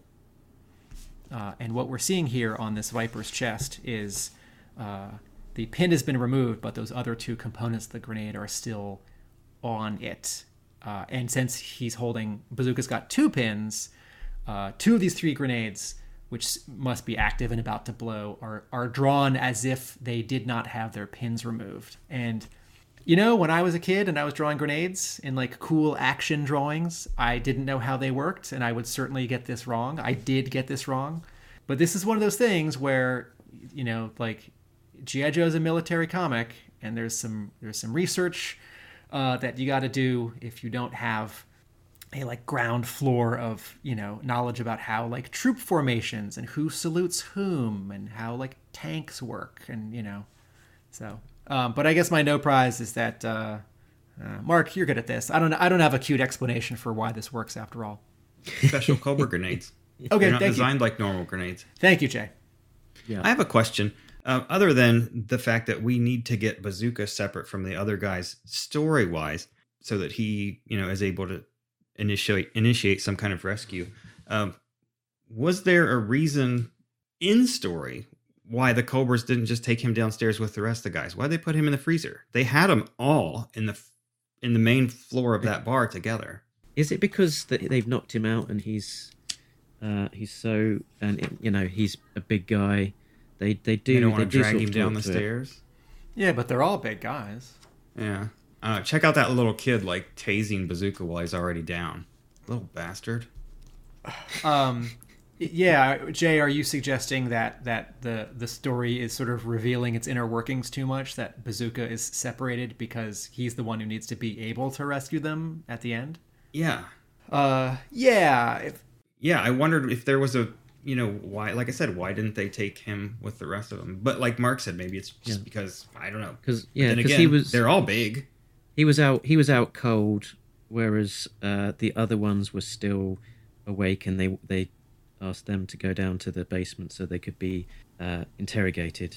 Yeah, I know. I- Those give it a guys, those guys in the robes when they when they bring him downstairs. Uh, what you guys referenced was almost like a religious call. It made me think of, um, and of course this comes later uh, in publication, but it made me think of uh, the Coil in the Cobra Files, where uh, Serpentor was like a kind of like a Scientology type cult leader, and you had all these, you know, it was like that. That's what that's what that made me think of. yes that is yes Go, going to my other point about so jay brings up that um, these two issues do a lot of legwork in redeeming bazooka after the Yeah. funny or unfortunate and embarrassing appearance he makes in the first issue of this series where he's overweight he looks like he's you know put on 20 years not just 20 Yeah. pounds um, not only does it say does he say he's been hitting the gym does he look in much better shape um, but he saves the day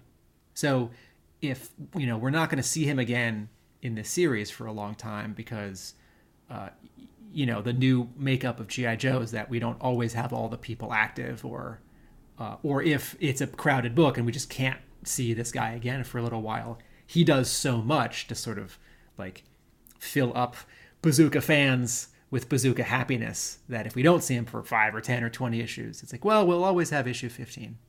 Yeah, I think it real it worked. Uh, like I said, the series is getting better. Definitely, uh, the writing's getting pacing is better. Just overall laying out the story, the world building, the fact that you know, yeah, uh, we see that Cobra is starting to reach its tentacles into mainstream America again. I, I, you know, when when I read Cobra from IDW, I hadn't ever thought about the idea of like Cobra having other things like uh, a media infiltration or um, like the religious cult that we see in there. You know, and it was it was kind of like um, like earlier when we talked about the Joes having different bases all over the place. You, when you think about it, you go, well, yeah, that makes sense. Um, so th- the fact that they're kind of building and extending just the, the, the larger universe, I think works really well in this. Okay, so let's get on to ranking this one with a yo Joage. I think this is probably the high watermark of the series so far for me. I think they're doing uh, a lot right. It was enjoyable, breezy, good art. Um, could follow it easily. Um, so, so yeah, I think it's probably my favorite of the issues we've had so far.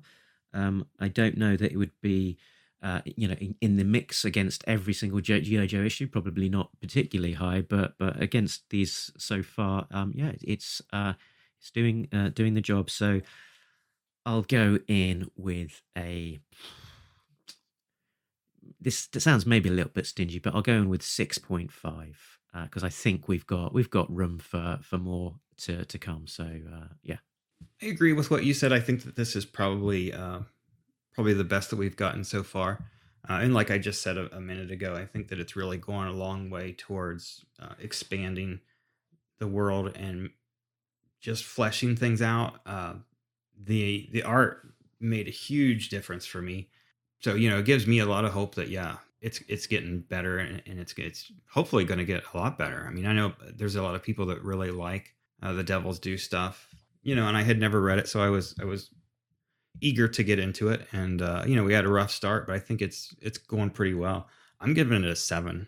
Okay, and Tim, five, five, five. Uh, yeah, it uh, it's it's good.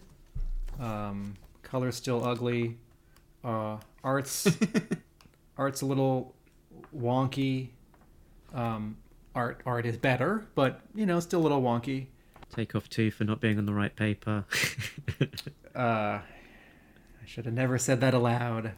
Yeah, you know, uh, uh, action and choreography are good. Moving along the the subplots, um, you know, the the there are some storytelling. You know, like talked about the the orange car where Cobra Commander is as he leaves the the bar.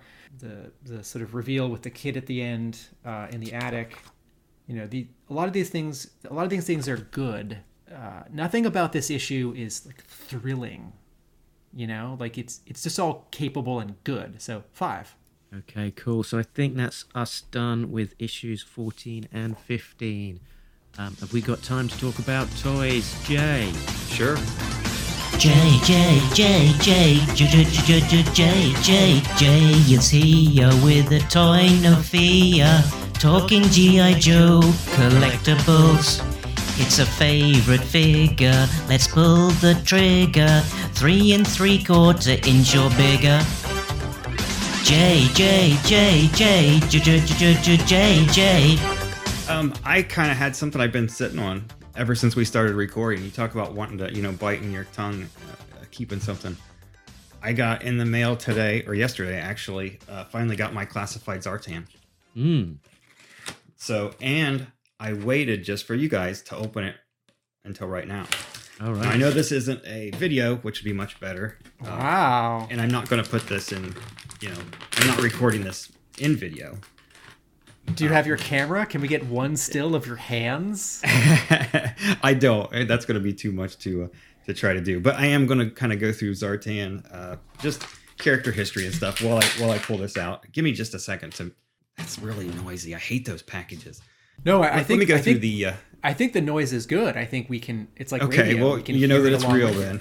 Yeah, I'm definitely taking it out of the package for the first time.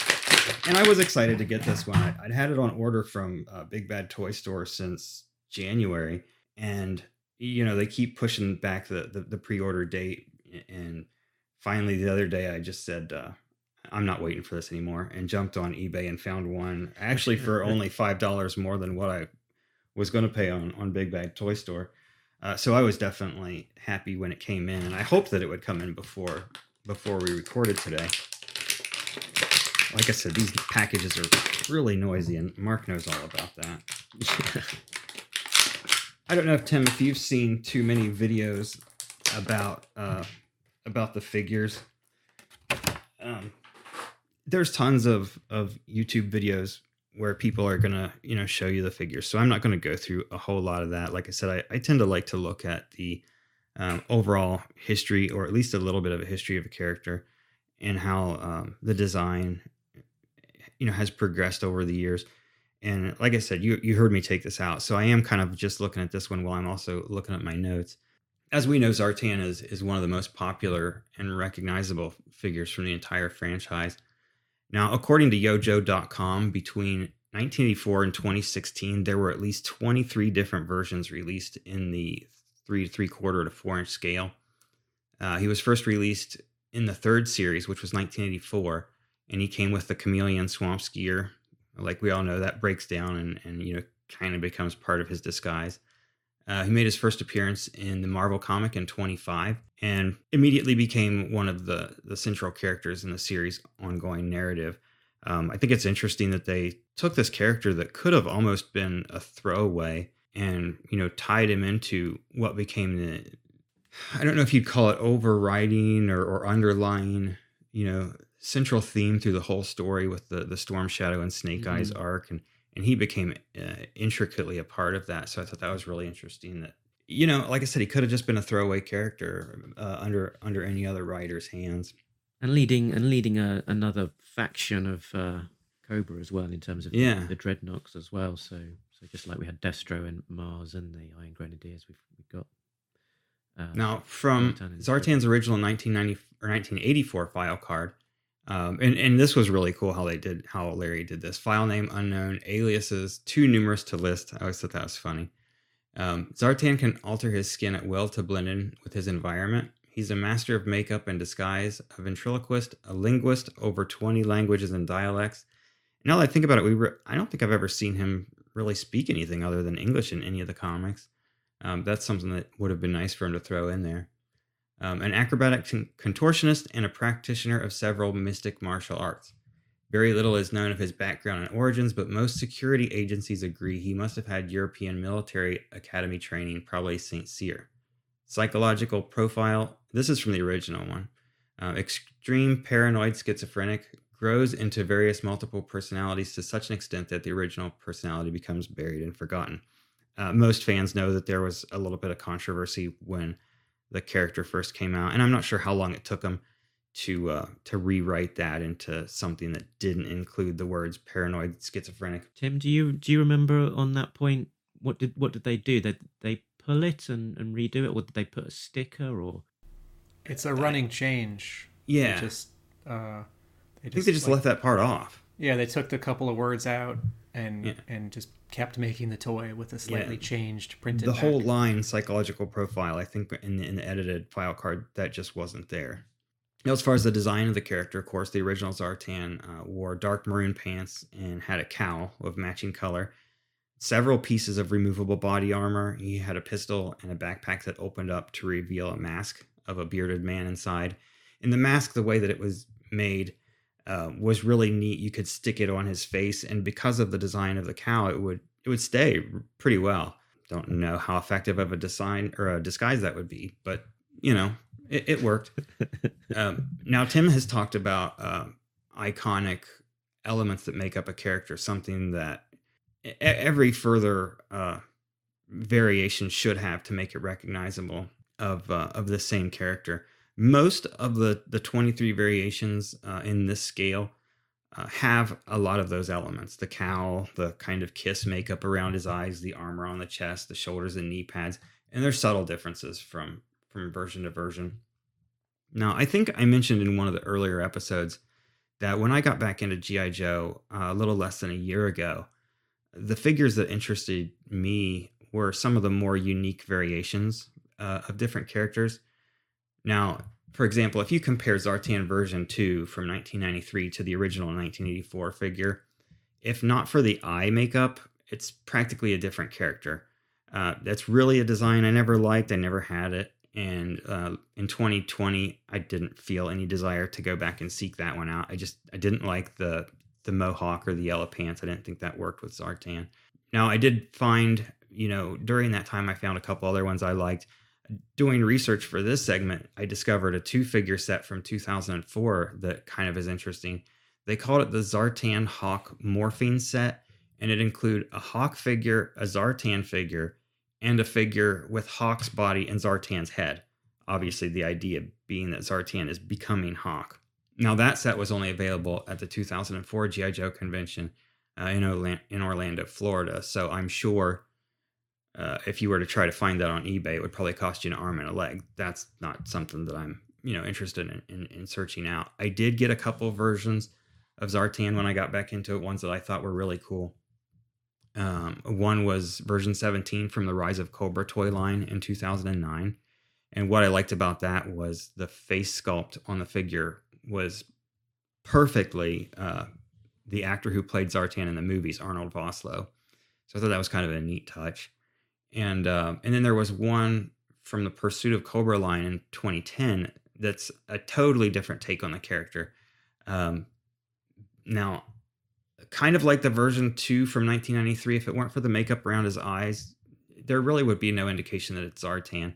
And in fact, it comes with a Falcon. So if they hadn't added that makeup and you know put Zartan on the package, that could have easily been an updated Raptor. Uh, but I thought that was just such a unique look for the character because he's kind of like a desert nomad or something. And, you know, when I saw that, I was like, what is the story behind this? Unfortunately, there really wasn't much story behind it, but I did think it was a neat figure. So I, I picked that one up. Now, as for the classified that I just opened up, this is really, yeah, it's really cool. I mean, I've, like I said, I've seen a lot of videos uh, and pictures that piece, people have posted online about how nice and, and detailed this figure is. Everything is really nicely detailed. His armor, um, you know, originally the armor was just kind of like uh, Michael Keaton's Batman armor in the first movie. There wasn't a lot of definition. It was just almost like a rubber bodysuit. And in a way, that's what the original armor was. There wasn't a lot of definition on it. It was just kind of a solid molded piece.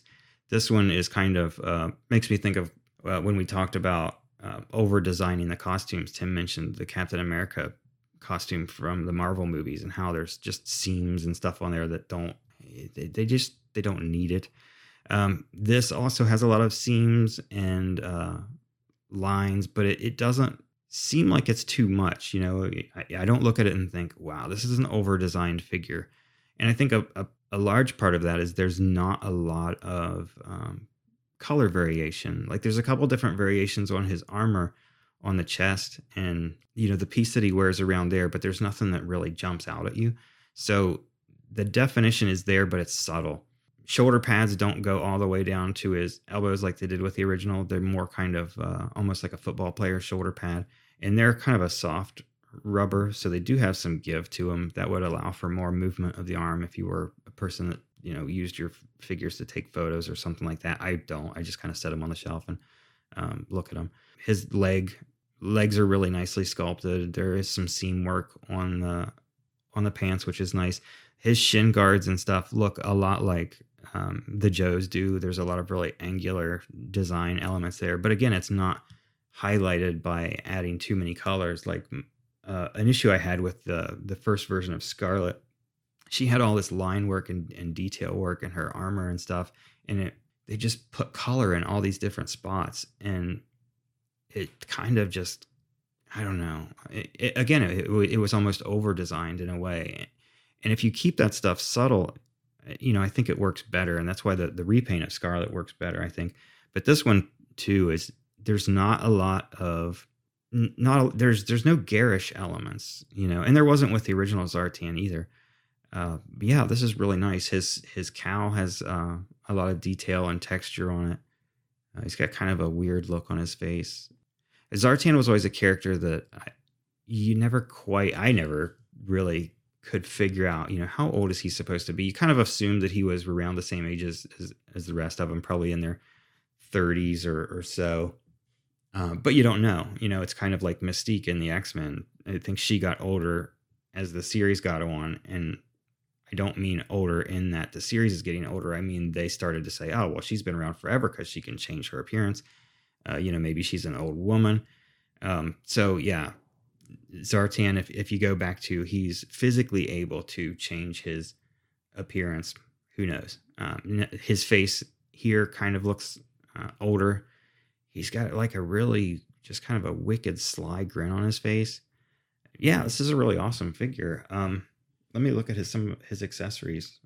And I, like I said, I don't use the you know the backpacks and stuff um, for the most part with with the figures. I just put them on on the shelf, and uh, you know some of the backpacks tend to not stay very well. I was going to say what I like is is kind of how they've they're quite faithful to the kind of the iconic V1 look, but then they're sort of you know they're mod, mod, you know modernizing it and and sort of put, Yeah. putting in these extra textures that you can include with today's uh, manufacturing tech techniques and also Yeah, and and I can be think like absorbed by this bigger bigger scale and and sort of Yeah. they're, they're they're they're kind of recreating some quite iconic elements like kind of that laser pistol that he he's got and, and his the- pistol looks exactly the same. That's something that, that really impressed me. You know, I complained about Roadblock having the big idiot gun and uh, some of the other ones having the Nerf guns that just don't look right. But Zartan's original pistol that he came with was not based on anything that exists, I don't think. Um, so this one is very, it's not exactly like it, but it looks enough like it that, you know, like you said, it, it just looks like a, a larger, slightly more detailed version. And I, I think it's even neat that, you know, like I, I mentioned in, uh, in describing the original character, the, the mask that he had was, um, a guy with a beard and, and that's basically what this is. You you pull the mask out. It, it doesn't have a beard. He has a mustache and uh, like a little. I think they call it a soul patch or something like that, right underneath his lip. But um, you know, it's just a, a a nod to the original that they didn't need to include. You know, they just kind of did that. I, I feel like out of uh, I don't know what you call it, respect uh, to the original and, and wanting to stay accurate. I think the the cool geek factor of of you know of replicating some of those cool moments that you know you know plumbing into that nos- nostalgia um you know rich nostalgia vein uh, that that you have by by pulling in some of those key elements while still sort of keeping it fresh and putting in some some new elements there like his neckerchief and like Yeah. this monkey hand and snake thing that he can uh, adorn his belt or or backpack um with Do you have this figure, Mark? yeah, I got this one. Oh, I didn't know you had it. A week ago. Oh, cool. yeah, it's and it, you know what I like about it too, and I mentioned this when we were uh, briefly discussing Flint and Lady Jaye. From the photos that we've seen of them, it seems almost like the further on the line goes, the more they are trying to be um, more faithful to the original designs. Um, so yeah, I'm I'm I really like this figure. I think it's going to be really cool, and I kind of like too that you know they could have done like with the Baroness. You know, they released her as the Target exclusive with the bike, and you know, I, I think I mentioned uh, in another podcast, I didn't even take the bike out of the package. Uh, I just it's not something that interests me. Uh, they could have probably made Zartan with some version of a swamp skier, but you know, 99% of the time as a kid when I was doing something with Zartan, it wasn't involving the, the swamp skier. When he was in the comics, he used that a few times and then that was it. You know, there's some other Joes that are vehicle drivers that we might talk about uh, soon that um, are kind of the same way. You know, after a while, they become detached almost from their from their vehicles. Clutch is a good example. Uh, you see Clutch a lot. Uh, you know, you continue to see Clutch throughout the series, um, but you don't necessarily see the Vamp a lot. But yeah, this is a really neat figure. Um, definitely uh, for for toy collectors or for people that that you know are into just picking out iconic characters. This would be one I would recommend. Uh, but no, like I said, when when I started to uh, get these, I had no intention of getting every figure, and I s- still don't necessarily feel like I have to have every one. But um, you know, I was kind of like, well, I'm only going to get the ones that I think look really cool, and But they all definitely really this cool. would fall into that category. What'd you say? I'm only going to get the ones that look really cool, but they all look really cool. Ah, well, we haven't seen that barbecue yet. Uh, like I said, when uh, you know when it, when it comes to do I really need the Joe firefighter? Eh, I'm thinking probably not. Okay, does it pass the barbecue test? But yeah, this one I, I definitely recommend. I think it's a great figure. It's a great design, and he, he- you know he's just kind of a, a sturdy, almost like that beachhead figure. There's just a stoutness. I think Tim mentioned one time he talked about how uh, the the original ARAH line, you know, even though they were military figures, there was almost a, a softness to their features. They kind of had a, a cute quality or a charming quality, and um, these figures don't have that. What I would more say about these figures is the ones that work tend to be ones that are that feel like a really solid piece. You know, eh, people argue between what they like better, the the O rings or the or like the modern construction figures. Yeah, To me, there was something about those O ring figures. They seemed pretty sturdy, and and even ones like Mindbender that you know you look at and you think that's a goofy design, you know, or uh, Hardball or or Bazooka. These guys are going to go into battle in a red T-shirt. I mean, seriously.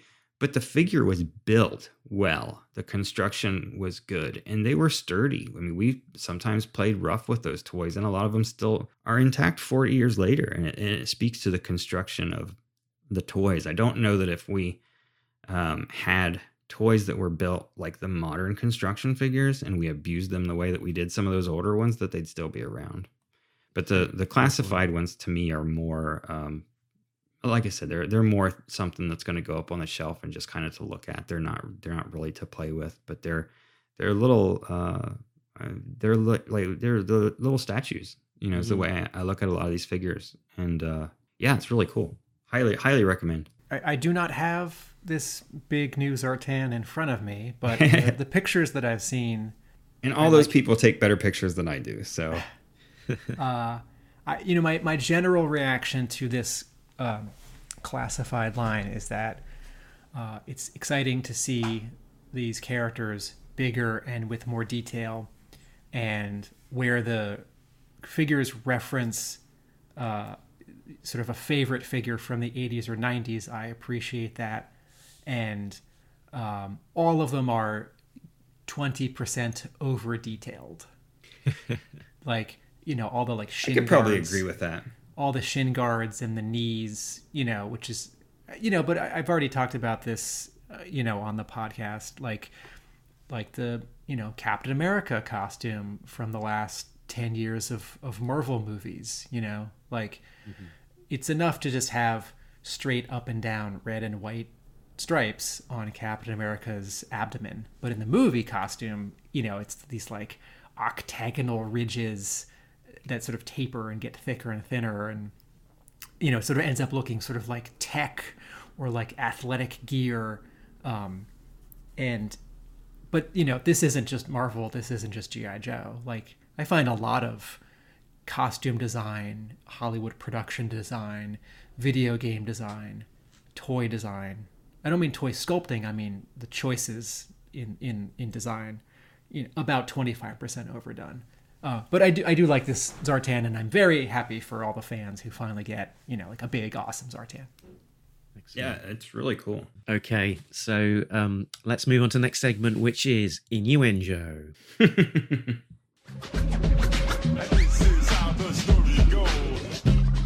Attention.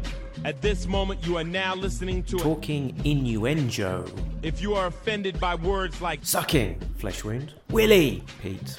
Balls, crystal balls. Hypno shield. whatever, take the tape out now.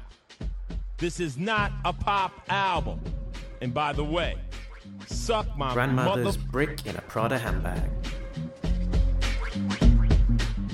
So last time I, I kind of hinted that um, that I'd run out of names and that was going to be at the grand finale of uh, Innuendo, but um, I did go back and uh, I put on uh, an even more juvenile hat, uh, which had a little spinning thing at the top of it, and that made me go, yeah, I can see some of these things. Your little beanie.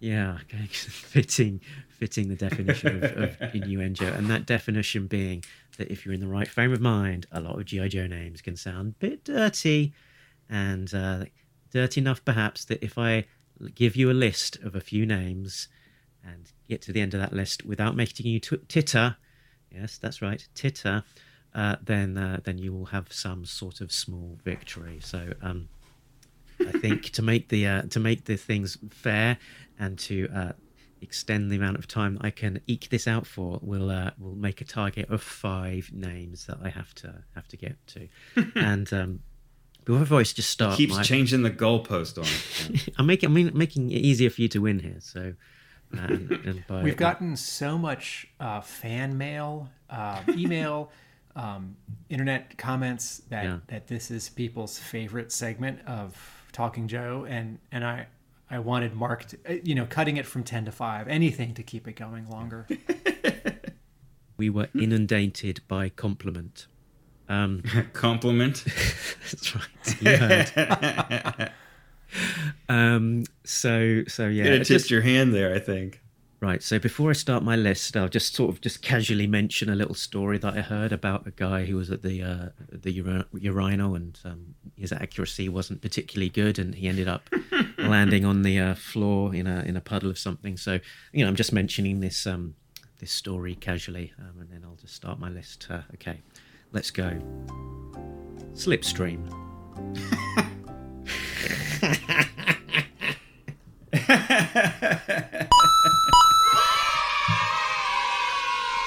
Oh dear, my devious plan paid off. There we go. and I'll actually tip my hat to uh, Chris Diagnostic 80 McLeod uh, for for that one. Who actually, when he was talking about the most recent G- G.I. Joe issue uh, 279, uh, said that uh, Slipstream put him in mind of uh, someone who uh, was not necessarily having the, the most accurate aiming. Uh, so, yes, uh, Leave it I'm, to I'm not talking about the aiming, aiming of his conquest, unless that's what he calls it. Um, so- Wow.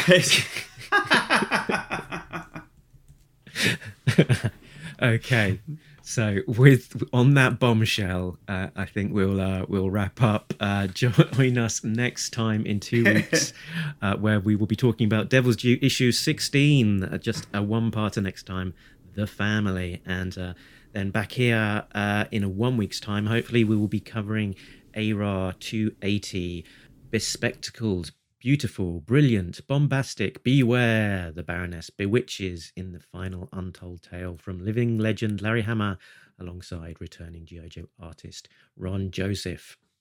Uh, you can find us in all of the usual places talkingjoe.co.uk. The website has them all. We've got a Facebook, a Twitter, an Instagram, and a YouTube channel where you can find all of our podcasts. Well, all of our most recent podcasts in video format with uh, accompanying graphical illustrations of what we're talking about. You can contact us on email and support us on Patreon, like our backers, Richard, Sam, and Jay, who are all getting early access to episodes as well as exclusive content. So uh, head on over to patreon.com slash talking Joe uh, to uh, donate whatever you feel like and uh, and join up and sign up and get that good stuff. Um, where can people find you guys? GIJ can be found at Facebook. Break room sketches. Room sketches. Uh, check out the likes of his up to the minute etchings of the uh, GI Joe Snake Eyes movie version of Scarlett. Uh, and Yeah, I haven't really done anything for a couple weeks. It's been uh, just busy with a lot of other stuff. Uh, I feel bad. Letting people down. The I drawings still are there. owe you. They're just I still owe you Jay colors on your Zarana drawing from Oh. a month ago. That's that's on my to do list. And uh, a real American Tim can be found at a real American book. Is that right? Yes, Instagram, Facebook, and a Real American realamericanbook.com. Excellent. So I think that's us all said and done. And I assume that you can actually catch us down the road. Because we've been talking Joe. And we're all out of Joes. Laters. Wankers.